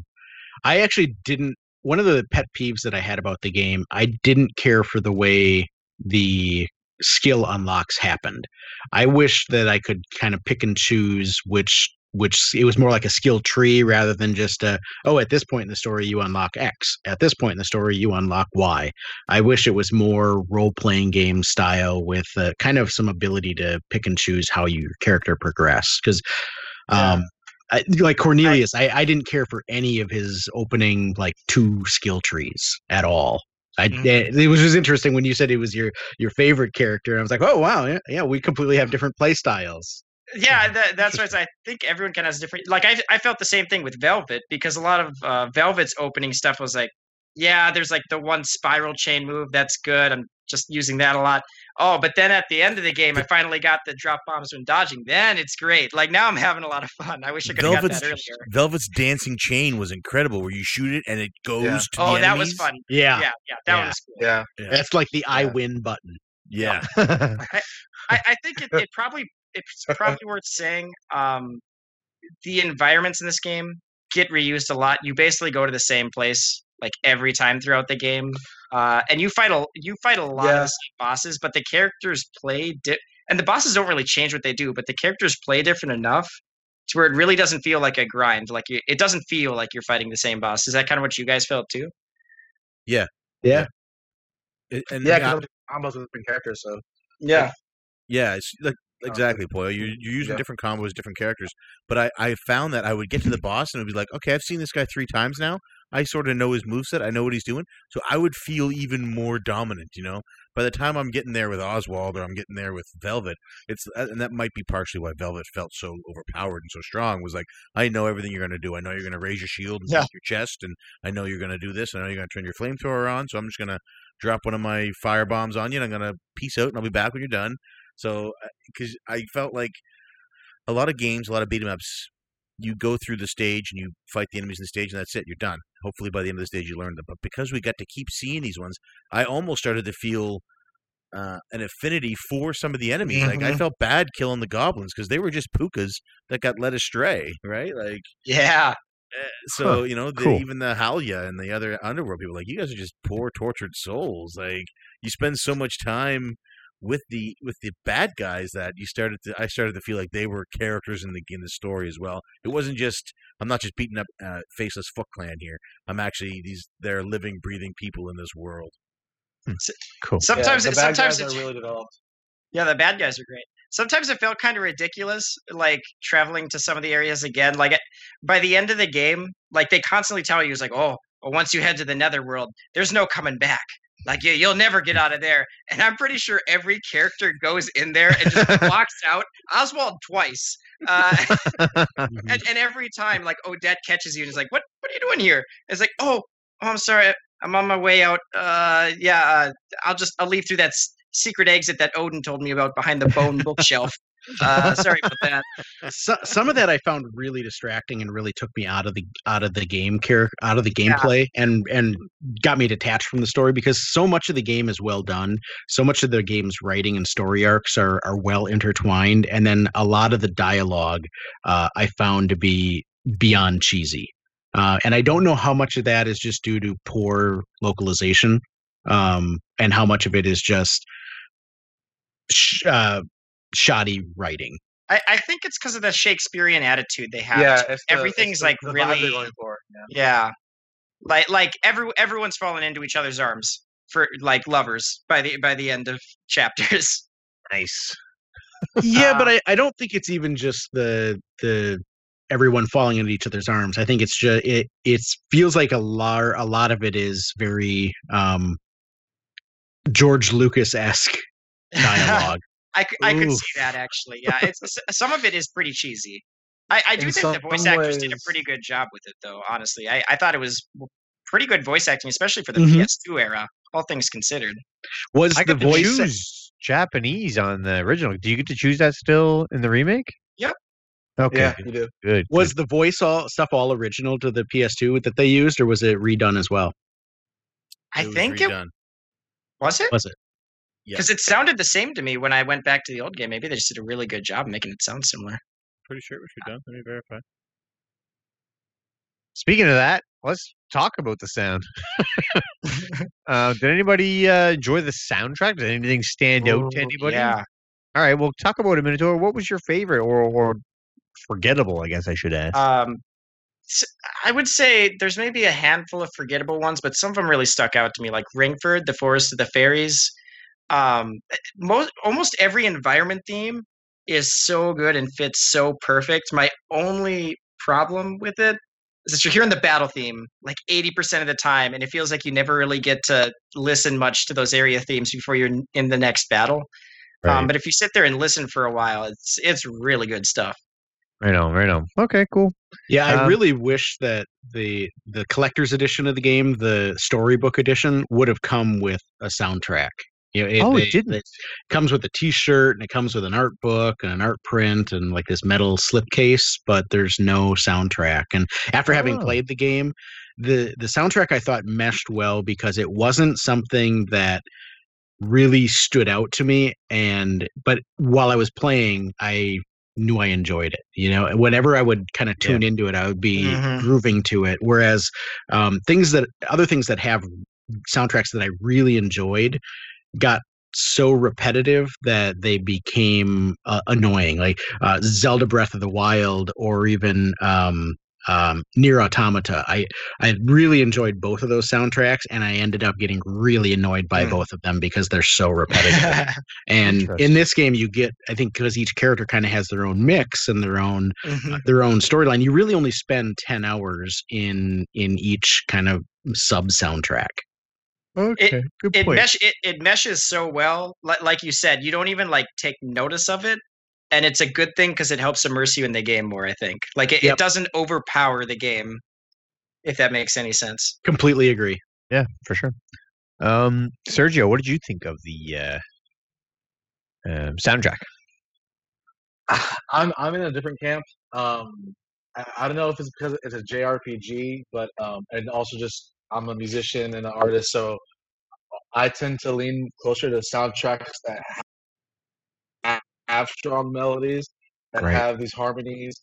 And this game does do more so background music. Not bad though. I, I cannot say it's bad at all. It's just that I can't recognize any of it. I didn't notice any of it. It was just there, Right. but it wasn't bad. It was just there for me. I, I just uh, I really appreciate melodies and uh, counter melodies and with harmonies and you know uh, resolving the sound, dissonance and resolving the sound. Like I just Um, I I look for more in the music, but um, it was still perfectly fine. I just didn't notice. it. Gotcha. Covers the atmosphere fine, just doesn't really uh, stand out to you afterwards. I think I, I understand what you meant. Also, um, because I was sort me. of, I was thinking the same thing. Uh, I was wondering if maybe they upped it for uh, the remake, but I guess I'll find out soon if if it's any uh, any more memorable for me. Um, P1, you were looking into something there, but what what, what did you think of the uh, background music? Uh, mean, it's, uh, I'm sort of in the same boat as Poyo. I, I couldn't say it was bad. I enjoyed it as I was playing it. Uh, I Yep. didn't notice it as much because I spent most of my time listening to the sound effects uh, of the combat, and I really enjoyed those. Um, Yeah. But I, I didn't dislike the background music. It just wasn't something. I'm sure if I put it on now, I would recognize it. I think I don't know if I could pinpoint. I would recognize it as Odin Sphere. I don't know if I could pinpoint. That's Mercedes. That's Velvet. That's Cornelius. Gotcha. That's the snow levels. Um, uh, but the voice acting. So when they initially localized this, uh, they had a problem because the text bubbles were all designed for uh, Japanese as a kanji, and Mhm. that, Mhm. that they were much smaller than English. They don't don't take up as much space, so they had to actually adjust the text size, the size of the text bubbles in the game to fit the words in in English. And because the game talks on its own and it's not a button prompt, the voice actors had to record them. Sometimes you can hear them in like weird. They, they talk in weird broken sentences, and it's because they recorded it to match the speed of the text scrolling on, on Ah. the game itself. Wow, they- just They did, in order to stay on budget for the original, they recorded outside of a professional studio, and they did uh, when they re did the, when they did the remaster, they did redo the voice acting in, in a professional studio with different voice actors. oh, good, cool. Oh, okay. Yeah. Nice. Um, I can't yeah. believe how much work they put into this remaster. They man. made- like, they- holy It's, Holy it's impressive.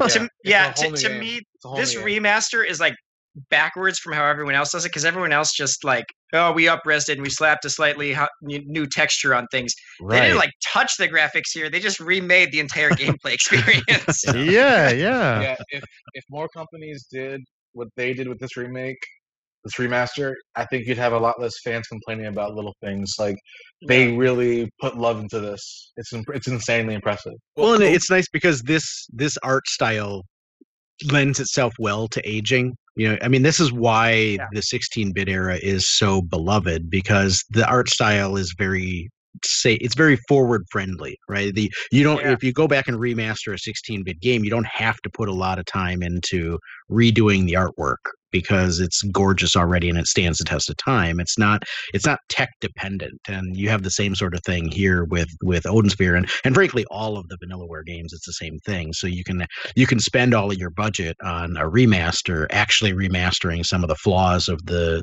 the physics or the flaws of the mechanics yeah. It's it's like I was saying earlier. Like I I thought the graphics were like wow they did a they did a really good job like remaking these graphics. Like oh no that's just what they always were. Like yeah, that's pretty Um, interesting. Eh? They're uh, so Odin Sphere. The g- so A- Atlus made a game. Uh, specifically, George. I think it's George Kamitani is the director. He made Princess Crown for the Sega Saturn. It's an Atlus game, and it plays. It's it's a story about a Valkyrie or a, a warrior princess who's it's, a, it's an action RPG. It's the the spiritual the spiritual predecessor to really everything they've made. Um, and him and the team from Vanillaware split off from Atlus and became their own studio. They became Vanillaware after that. But Princess Crown didn't sell very well. It was a Japanese only game, didn't sell very well. So when they started making Odin Sphere as this spiritual successor, uh, I guess companies were nervous about it and they didn't know how it was going to be. So Atlus agreed to publish it for them. Um, After breaking off from them, after breaking off from them, they agreed to publish it for them, and but they wouldn't release it when it was done. They pushed the release of it six months because they didn't want it to go up against Persona Three. there was some other game they didn't want it to go up. Yeah, it was It was Persona game.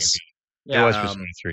and uh, so they pushed it. So in that time they pushed it, they were still making other games. They had to keep making games to, to make money. So they started making Grim Grimoire, but they had to borrow like twenty million. It was twenty million dollars to be able to make games. And they were like, "We don't even know what the fuck. We don't know if anyone's going to like this because nobody wanted to. They were nervous about working with uh, Kamitani because he had done Princess Crown hadn't been successful. And then Odin Sphere came out, and it was so successful that it Mm. it, it paid off the twenty million debt they had. Uh, it got Nice. Muramasa greenlit because they had started working on Muramasa while they were still working on Odin Sphere because they got the Nice. idea for that. And I think uh, and Dragon's Sphere- Crown and Dragon's Yeah. Crown. Yeah, that's right. uh, which is more of a direct sequel to uh, Princess Crown. Yeah. Um, and this game, Odin Sphere, is the reason this company exists. You know, I mean, the, Vanillaware is not they're not Nintendo. They're not putting out 100 games a, a year, but the Mhm. games they put out are made with love. They're made with care, and they they really put a lot of effort into it. And I think this remake of Odin Sphere, this love letter to the game that essentially is the reason they exist, is why they put so much effort into it. Because Mhm. they wanted it to be Mirror, because Muramasa plays very fast, very you know uh, high action, uh, very user friendly. Dragon's Crown, same way, fast action packed, user friendly. They wanted people to be able to get that same experience from the game that is the reason they exist as a company. I think. I think that's why they put so much love into the remake, Ah. and it makes me, and that makes me fucking love it even that much more. Yeah.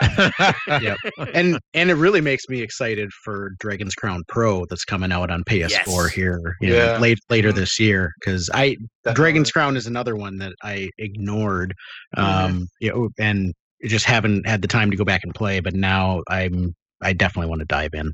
A- And the funny thing about Dragon's Crown is that's my only experience with other Vanillaware games right now, and it's really fun. In fact, mostly with co-op. I think it's mostly fun with co-op, but it's such a like story-wise and structure-wise, it's so different than Odin Sphere. It's less story-focused and way more like Like- more old school beat 'em up. Now that's like a Streets of Rage. yeah, it really is. Yeah, I should buy. Um, but it's a fun again time. just so I can get these games on the go. I might. I fun really love this company. it's I, I I'm a believer. After playing this game, I was like, yeah, this this company in my mind they're best in the biz for 2D artwork. In my mind, I I Yeah. top tier, top tier for sure. Yeah. Yep. Okay, cool. Well, let's talk um, about graphics. Let's roll right into it. do we really need to? I mean, We can just damn look at those graphics. Yeah, just read the But first I line. think we I think we can still get into Yeah. uh, favorite Yeah. designs. Of the Okay, characters. let's I talk think we really it. haven't touched on that. Yeah. Yeah. Designs, yeah. All right. Well, uh, Scott, you start us off then. What were some of your favorite ones that stood out? Well, probably my favorite design character in in the game is um uh Mel uh, not Melvin, sorry. Um um oh my god, what the heck's his name? Oswald. I think Yeah. Oswald is is unique. They in the the art book that comes with the storybook edition, they actually give some little backgrounds on the development of the characters and how like the how they came to be from their initial concept sketch into the final product that you see on screen. And Oswald went through this because he he starts off as a as a bad guy, right? Like we've already alluded to, and turns into one of the heroes. And they actually had to they the initial design on the character was even more demonic and even more uh, real hardcore bad you know hardcore bad guy. And they actually had to tone that back and and give him some they changed his hair to be blonde and changed his his hairstyle just to make him look more uh relatable and to make him look less of a true all black bad guy right? More more white hat tones in it um and i just think that sort of speaks to the care that they put into the graphics throughout the game and and the design choices uh, i think is um, really telling but as far as characters that i can't get enough of on screen uh, i have to say that i have a true love affair for Elfaria I wonder why. Delaware character. Uh-huh. If Uh-huh. uh, if ever there was Oh, one yeah. It is The it most is Dragon's definitely Elfaria the, the funny thing is, it the rest of the characters aren't very Dragon's Crownish, except Elfaria. That's like, oh yeah, Mhm. that's I know that. Dragon's Yeah. Crown. so i'm really going to enjoy dragon's crown yeah. Yeah. Oh yeah. right on, right on. Okay, cool. Well, how about uh, uh Sergio? How about you? What was your one that stood out to you? Um, I the, like the one character that really caught my eye when I first saw them on screen was Ingway, because it's interesting. Um, you kind of get clarification when you get the secret ending, and you see them do the Pooka wish, and you see what King Valentine used to look like. Like their the Kingdom of Valentine used to be like a a kind of like Arabic based, but like they're but they're but they're like very white skinned. But but it was like a a desert sand kingdom of some sort. So they have like a gypsy slash Arabic uh uh clothing that you, th- that you think of when, you think of like back in the day uh, uh um culture for that for those for the royalty. So it was, it, was, it was an interesting mix. Um, so Velvet and Ingway both have these like these kind of gypsy esque looking designs that just really popped at me. Um, and actually, I wanted to go in the, in the reverse as well because I find it strange how, for how specific some characters are, they skipped out on making unique designs. Like the three wise men, the the, the wizards, Urzer, Yeah. Eldor, and and Scoldy, they don't have unique designs. They have designs that are basically palette swaps of, of enemy wizards. And I was like, I was like, wow, they put so much love and care in other NPCs. It's like, why wouldn't they do more for these three important characters? So I wanted to point that out as well. But yeah, Velvet and. Ingway's design. Was I, I never cool. understood that. Like the generic goon enemies are like so detailed. Like this, they, they spent a lot of time making this bee, uh, but they Yeah. didn't make unique characters for like the three main antagonists. Like, Yeah, Yeah. Yeah, that was kind of weird. interesting. It it Those almost bees look made so me good, though. wonder. the bees were great, and they were in the beehive. The, the animation, of them crawling out. It almost made me wonder this exact dichotomy was if the three wise men were actually going to have a backstory where they were like some sort of fractured being of one one villain. Oh, yeah. You know, so I kept expecting there to be this mo- aha moment where you get to discover this this um this backstory of these three, and it just never came. I would No. that that definitely disappointed me. the wise men in general i feel like i don't know much about what they did and what they were doing like i know they wanted to bring armageddon and other than that it's just like three dead dudes who keep coming back no matter how much you kill them and they're just always answer that mad for you. it's like, So the three wise men were loyal to the original king of Titania, King Gallon, who became the Dark the Darkova and then died, and he's in the underworld, and he wants to stay there. He wants to be at peace, but the wise men think that King Gallon is meant to rule, so they want to bring him back, and so they want to cause they want Ah. to cause Ragnarok so he'll so he'll be forced to come back because once Odette is removed, King Gallon becomes ruler of the underworld, and because of the Halja, he comes he comes back into the world.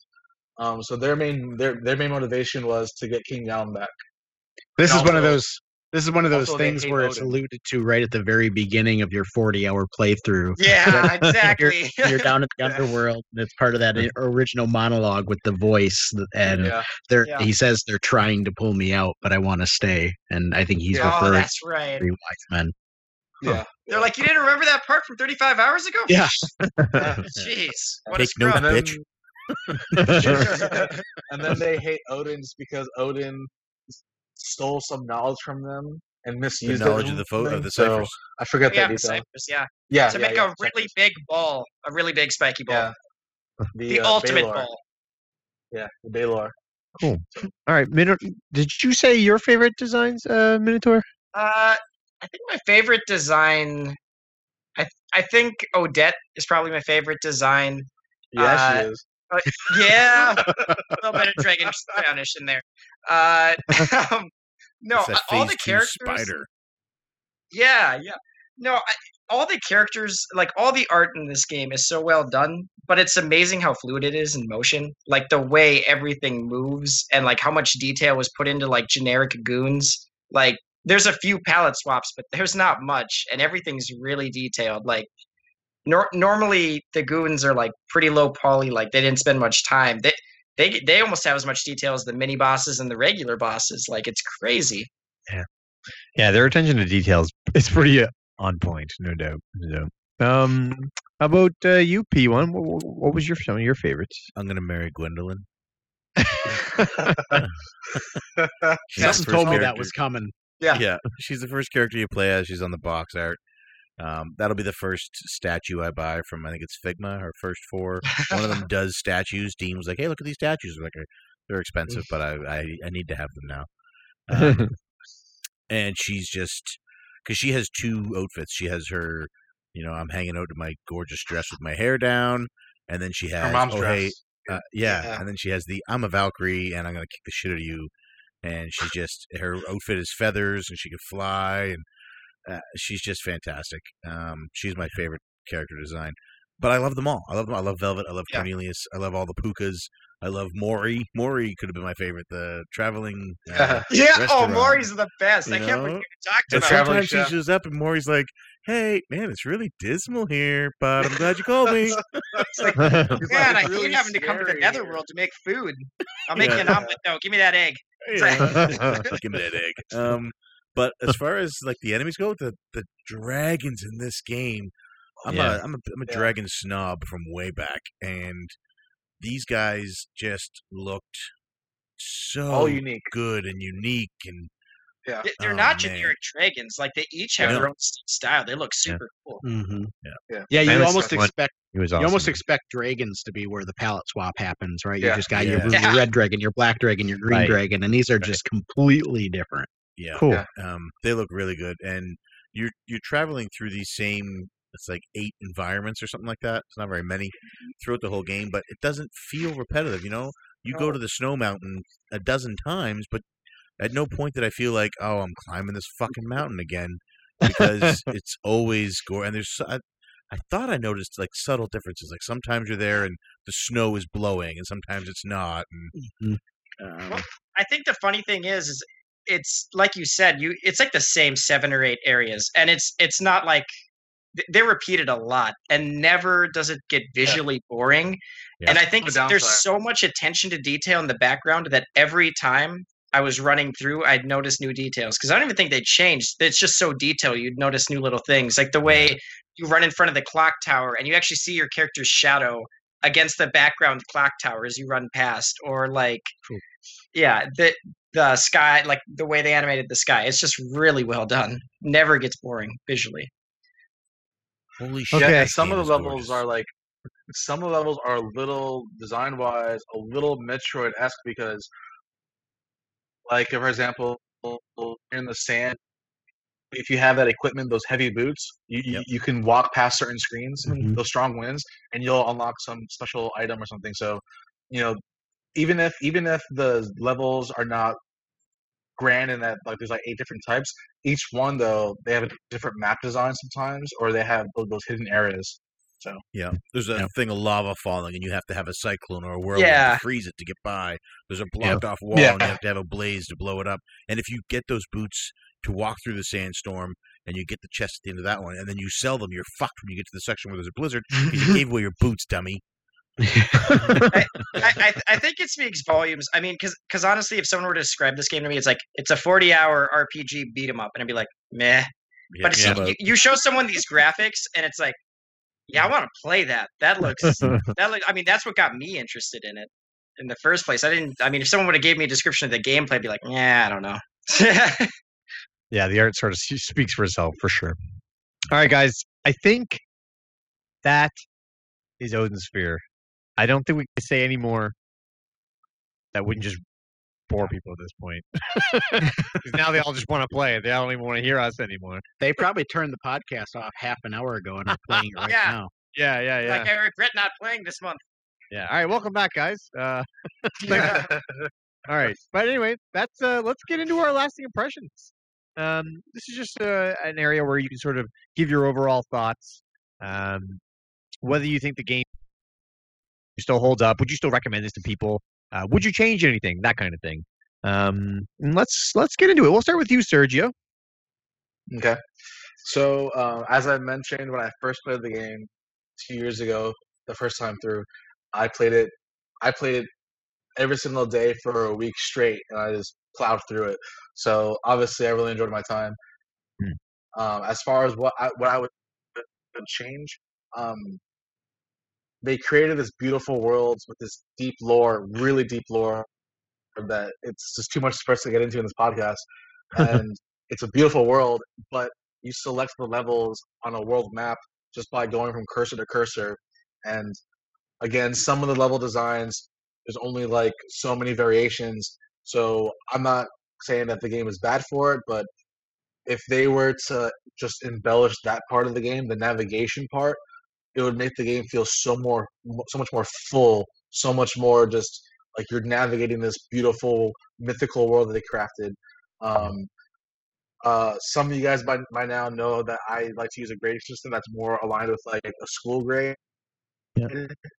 and for this this game easily gets an A minus for me. Um, I loved it. Um, Nice. The only thing that, that held it back for me from being a, a, a, a A or an A plus is is that world is the, actual level and the world map layout, and I love the story. It's just that when you play it though, the incoherent parts because you're jumping around and the pacing does suffer. But you, you you'll still love it by the end when you get to Armageddon, and then if you rewatch it in order, you'll love the story even more, and you'll be impressed by some characters that maybe fell flat. Like, oh wow, seeing their journey in order, this character is my favorite character now. Like I didn't really care much for Mercedes much at first, but her ending where she reveals that she is that she is Yggdras- Yggdrasil, loved that. Uh, Melvin is a more likable character when you watch when you watch it in order. Oswald's a more likable character for me when I watched it in order versus my first playthrough. Um, so if if they could fa- have found a way that allowed you to explore the story in order, I don't know how they could. That would have made it like an A plus for me easily. So Okay, cool. No, it's well still said. amazing. A minus, really great. I like that rating too. I like that rating. All right, uh, Scott, how about you? I, I think I agree with the A minus rating. Um, I had a blast. The two of my favorite genres for games are role playing games and um, beat 'em ups. I love both of them, and this sort of this combines both of them in just a, a unique way. I would have liked to seen, as I already mentioned, the the skill and kind of the leveling progression be a little bit more role playing game influenced rather than just uh, a more linear kind of style. Um, and then I would have also liked to have had this is a, a really minor complaint but one of the as you're going through and trying to to do all the collectibles and unlock everything one of the unlockables is to um, get all of the recipes and actually make all of the recipes and eat them but there's no way to keep track of in the game which ones you've made and which ones you haven't yet made so you, i found way actually. If if you look at how many exclamation points on the bonus, that's how many times you've made it actually, or how much of a bonus you're going to get from it.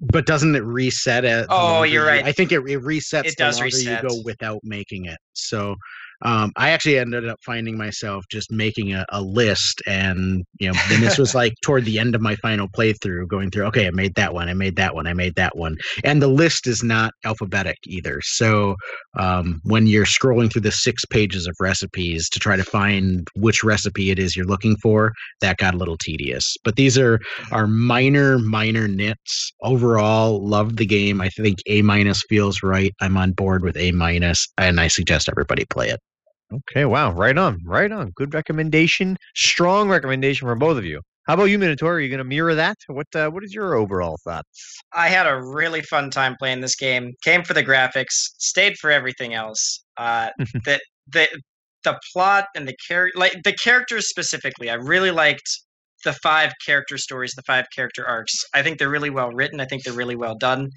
I think the overarching plot around them is kind of a mess because I think the game is a little bit too long for its own good because it, it expects you to remember things from like 30 hours ago. uh, and and just due to the way that storytelling is, I, I I feel like they probably could have cut out one of the areas per character uh, rather than trying to find an excuse for you to go to the snow mountain for like the seventh time, like Right. some reason to go up there. Uh, but I mean, those those are those are pretty small problems overall. Had an absolute blast playing the game. Very Right much recommended. I got to ask now. Uh, give it a letter ranking. Oh boy. Uh, I I would say a solid A. Okay, right on, right on. All right, P1. I know you weren't too fond of it, but uh, see if you can try try and give us some impressions. There was a hated game week- with the cartridge cartridge. there was a solid week straight this month on twitter where i don't think p1 had a single tweet that didn't include the word valkyrie yeah, you're right. yeah, you're right.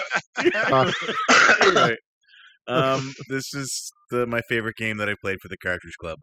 Uh, it is probably in my top three of all time games. Damn. Period.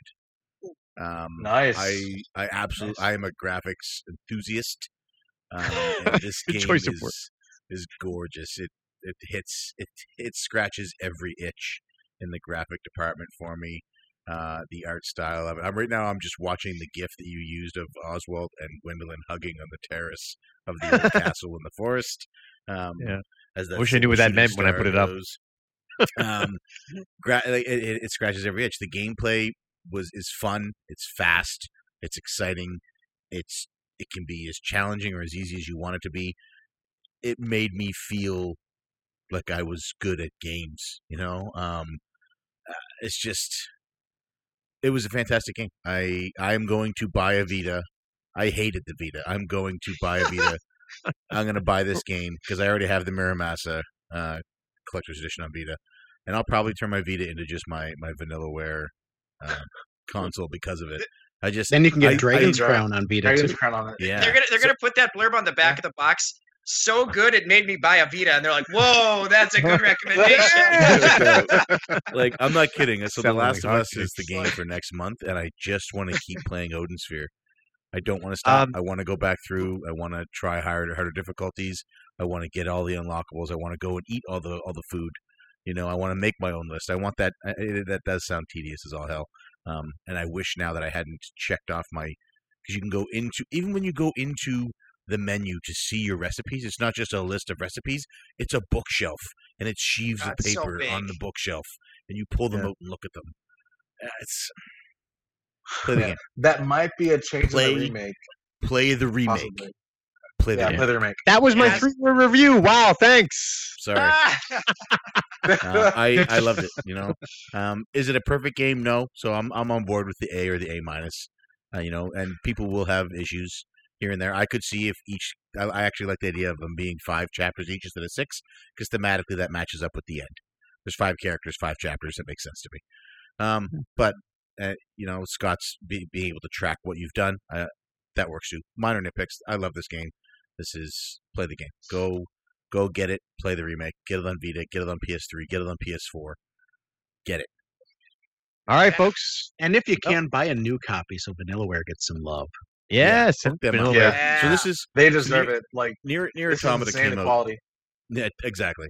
And and NieR Automata came out, and I was I preached to everyone buy this game. If this is a game you're interested in, if this is a game you want, the style of game you want to see Sony make more of, as gamers, we always scream from the rooftops, speak with your wallet.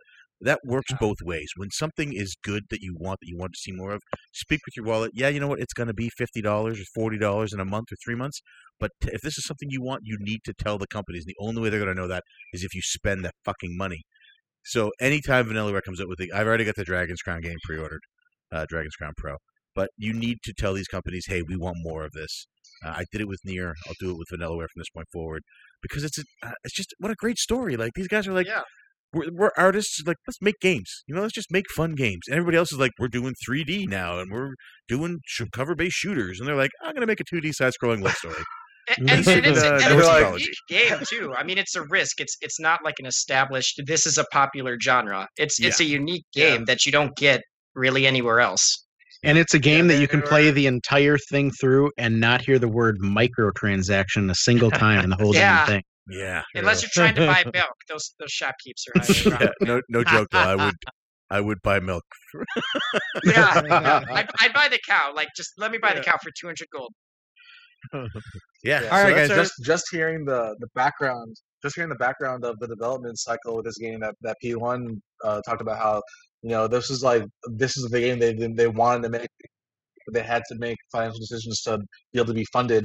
You know, uh, this like the the the the, the comedic quote "Hold my beer" is so appropriate. It's like oh. Everyone's doing three is, is abandoning the beat up genre and RPGs at this point the PS2 era is not as it used to be. Uh, no one wants it. It's like, oh, oh, hold my beer, I'll prove you wrong. One second. And then they make this game. It's like, Yeah. geez, it's just, it's insane. Yeah.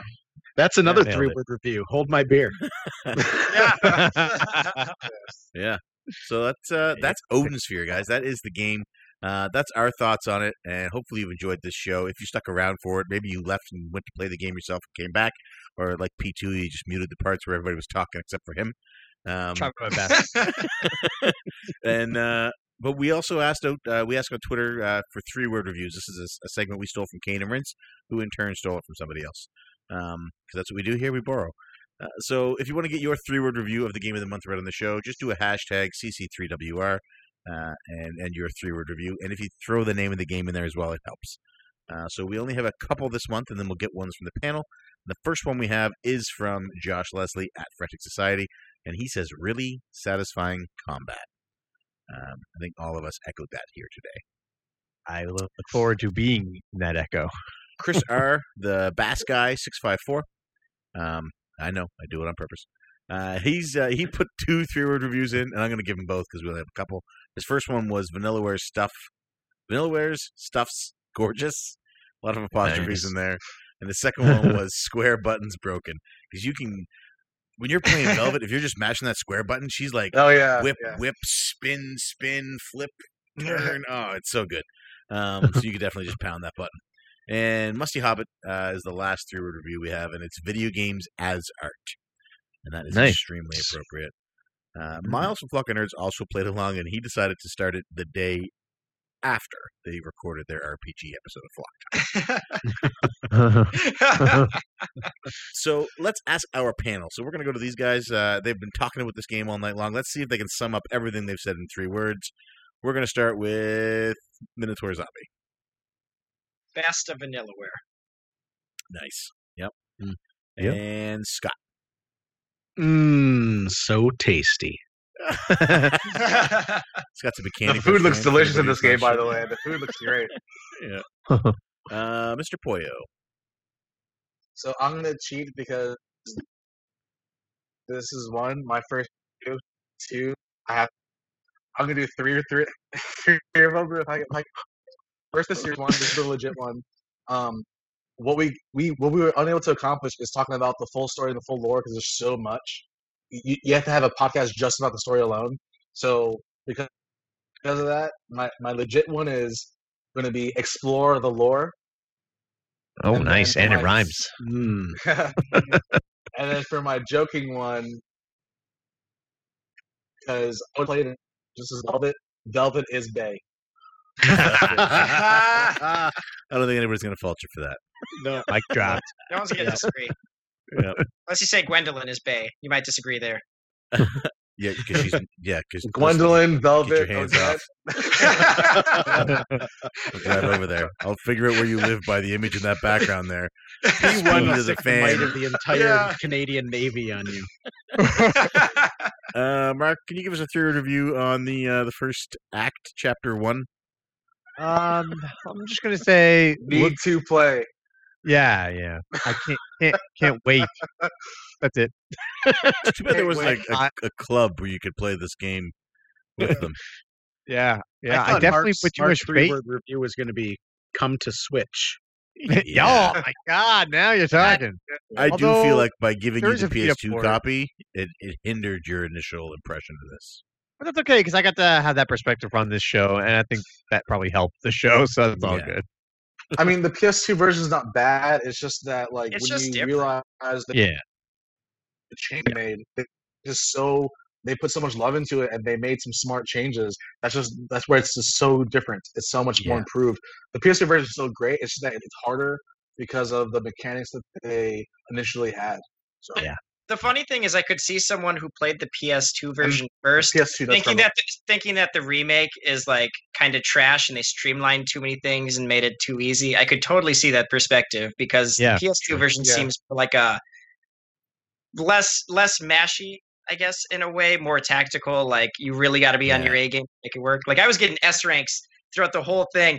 I can't even take down like the first trash mob in the game's like giving me B's and C's like I'm back in grade school. school. Um, so my uh, my three word review for Odin Sphere, uh, I really struggled with this, but I streamed a little bit of this game, and it was probably the most quoted phrase from the streams, and it's "Give me that S." Nice. nice. I just I really wanted to get them. Get that S. It feels great, and when you Yeah. but it, getting the S at first because uh, when I first started playing, I was playing on easy, so I was just getting them. So it Yeah. didn't it didn't feel anything. And then when I switched it to normal and I was still getting them, I didn't feel anything. And then when I got my first A, I was like, no. no, Yeah, this, can't, this can't happen. Let's no, not like this. No, retry. Like this. so that is Odin Sphere. That's the the podcast. I want to thank you for listening. If you stuck around with us, uh, hopefully you enjoyed the show. And I also want to thank our panel for coming here tonight and talking about this game. Hey, you guys I'm are awesome. so glad you guys are here. I'm so glad you played it and had as much fun with it as I did. Um, hopefully, we convinced my brother to play. So let's give you guys one last Yeah. chance to plug yourselves for anybody who is listening. Poyo, where can people find you? So I have a Twitter. I don't really use it a lot. I'm mainly there for the CC chat and everything. But at Poyo Pot Pie and Poyo is spelled P O Y O. Yes, on purpose. I know how to spell chicken in Spanish. Um, and then, and then um, you can find me on the forums whenever I'm active. Um, I tend to be a little uh, embellish. I, I embellish a lot. I, I'm pretty loquacious and I can drag it on, but it's all out of love, and I just wanted to be clear and give give good information. So um, that's really it. I am trying to start up a podcast with some buddies. It's going to be RPG focused, but we can't agree on a name yet. Have you thought about So- Odin's, Odin Sphere? I I have to say, got the a few Odin names that we're trying to grind through. Is I really, I really enjoy your contributions on the CC forums, Poyo. I look forward to your comments on all of the content creators stuff all the time. It's it's insightful. It's well thought through. It's uh, it y- your love of of gaming and and the content from all the creators really shines through, and it's cool to see. I'll I like your in-depth rating system because you're not just like, yeah, I liked it. It was a ten. You're like, it was a ninety-seven. Here's why. yeah, I have an entire I have an entire spreadsheet that I am too embarrassed to share with anybody. Uh, so I'm an accountant by profession, so I like my spreadsheet. Nice. so I have an intense spreadsheet of like 100 RPGs, all rated by different categories and different Nice. systems, different Oh, metrics. man. So this is like my building block I'll for the RPG podcast. He's got his own Metacritic. Yeah. Yeah. Uh, Yeah, I'm a Eric, am a finance guy. I got to pull this this uh, this this spreadsheet out of you at some point. yeah, Eric won't listen to this because he Uh. hasn't beaten the game yet. But somebody needs to let him know that Poyo's hiding the spreadsheet from him. yeah, so it's my it's my baby. So Awesome. Yeah. Thanks so much for being here. Really good to talk to you. Um, I'm glad we had this opportunity. Uh, Minotaur yeah, Zombie. I'm glad that I finally appeared. Uh, thanks for having me on the show, guys. This is a really fun time. Uh, you you can find me at Minotaur Zombie on Twitter, and then I have a YouTube channel. It's just Minotaur Zombie. Uh, and yeah, that's about Go it. check him out. Go check me out. That's my reviews. And Scott. So you can find me on Twitter at VG Collectaholic. I'm also on Instagram, post a lot of collection pics, a lot of uh, pickups, a lot of uh, game room pictures. And you can catch me every other week along with Caleb J. Ross on the Masters of Unlocking podcast. That's mastersofunlocking.com or at MOU podcast on Twitter. We're on iTunes, we're on Google Play, Stitcher, wherever you put podcasts into your brain, you can track us down. Is that what the MOU stands for? I just I always thought you guys ran a second show called the Moo Podcast. Well, we're just we're really big He-Man fans. So, you know, those fur Um, those fur underwear that just really gets me going. speaking of underwear, I got a story for you. I have to say real quick, uh, Scott, that podcast of yours is freaking amazing, especially the analysis that you guys had uh, uh, with the Microsoft acquisition thing. It's like I'm told I'm a smart guy. I know that I'm intelligent. You make me feel like an idiot sometimes with your analysis. it's so good. So Well, thank you. I I really enjoy you and Caleb. Yeah. I I appreciate it. Thanks. Okay. If you like if you like gaming podcasts, check theirs out. It's way better than this.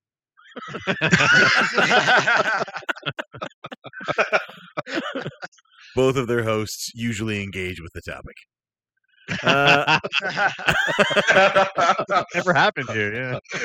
that being said, next month we're playing a game that Mark and I have both already beaten. So hey, huzzah!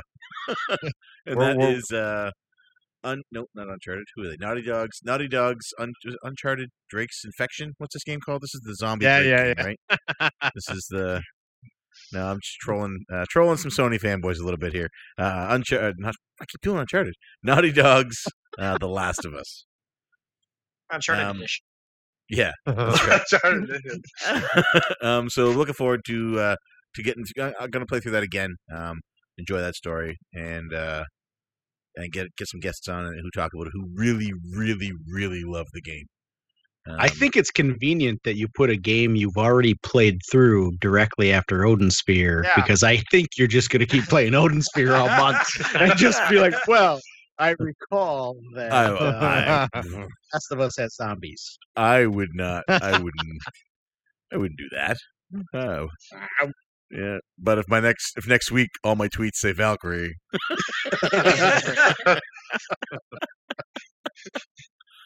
Uh, thank you so much for listening, folks. Uh, if you, uh, we are a you, monthly show on the Cartridge Club, but we're not the only show on the Cartridge Club. Please head over to www.cartridgeclub.org where you can check out other great podcast videos and blogs, such as Second Breakfast, the uh, In the Q Dog House, and STC Pod.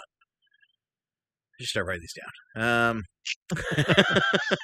and uh, if you're already a member of the club, you can go to www.patreon.com slash cartridge club you can donate as much or as little as you like, and every cent donated goes to the club. I am player one. I am player two. CC Unite.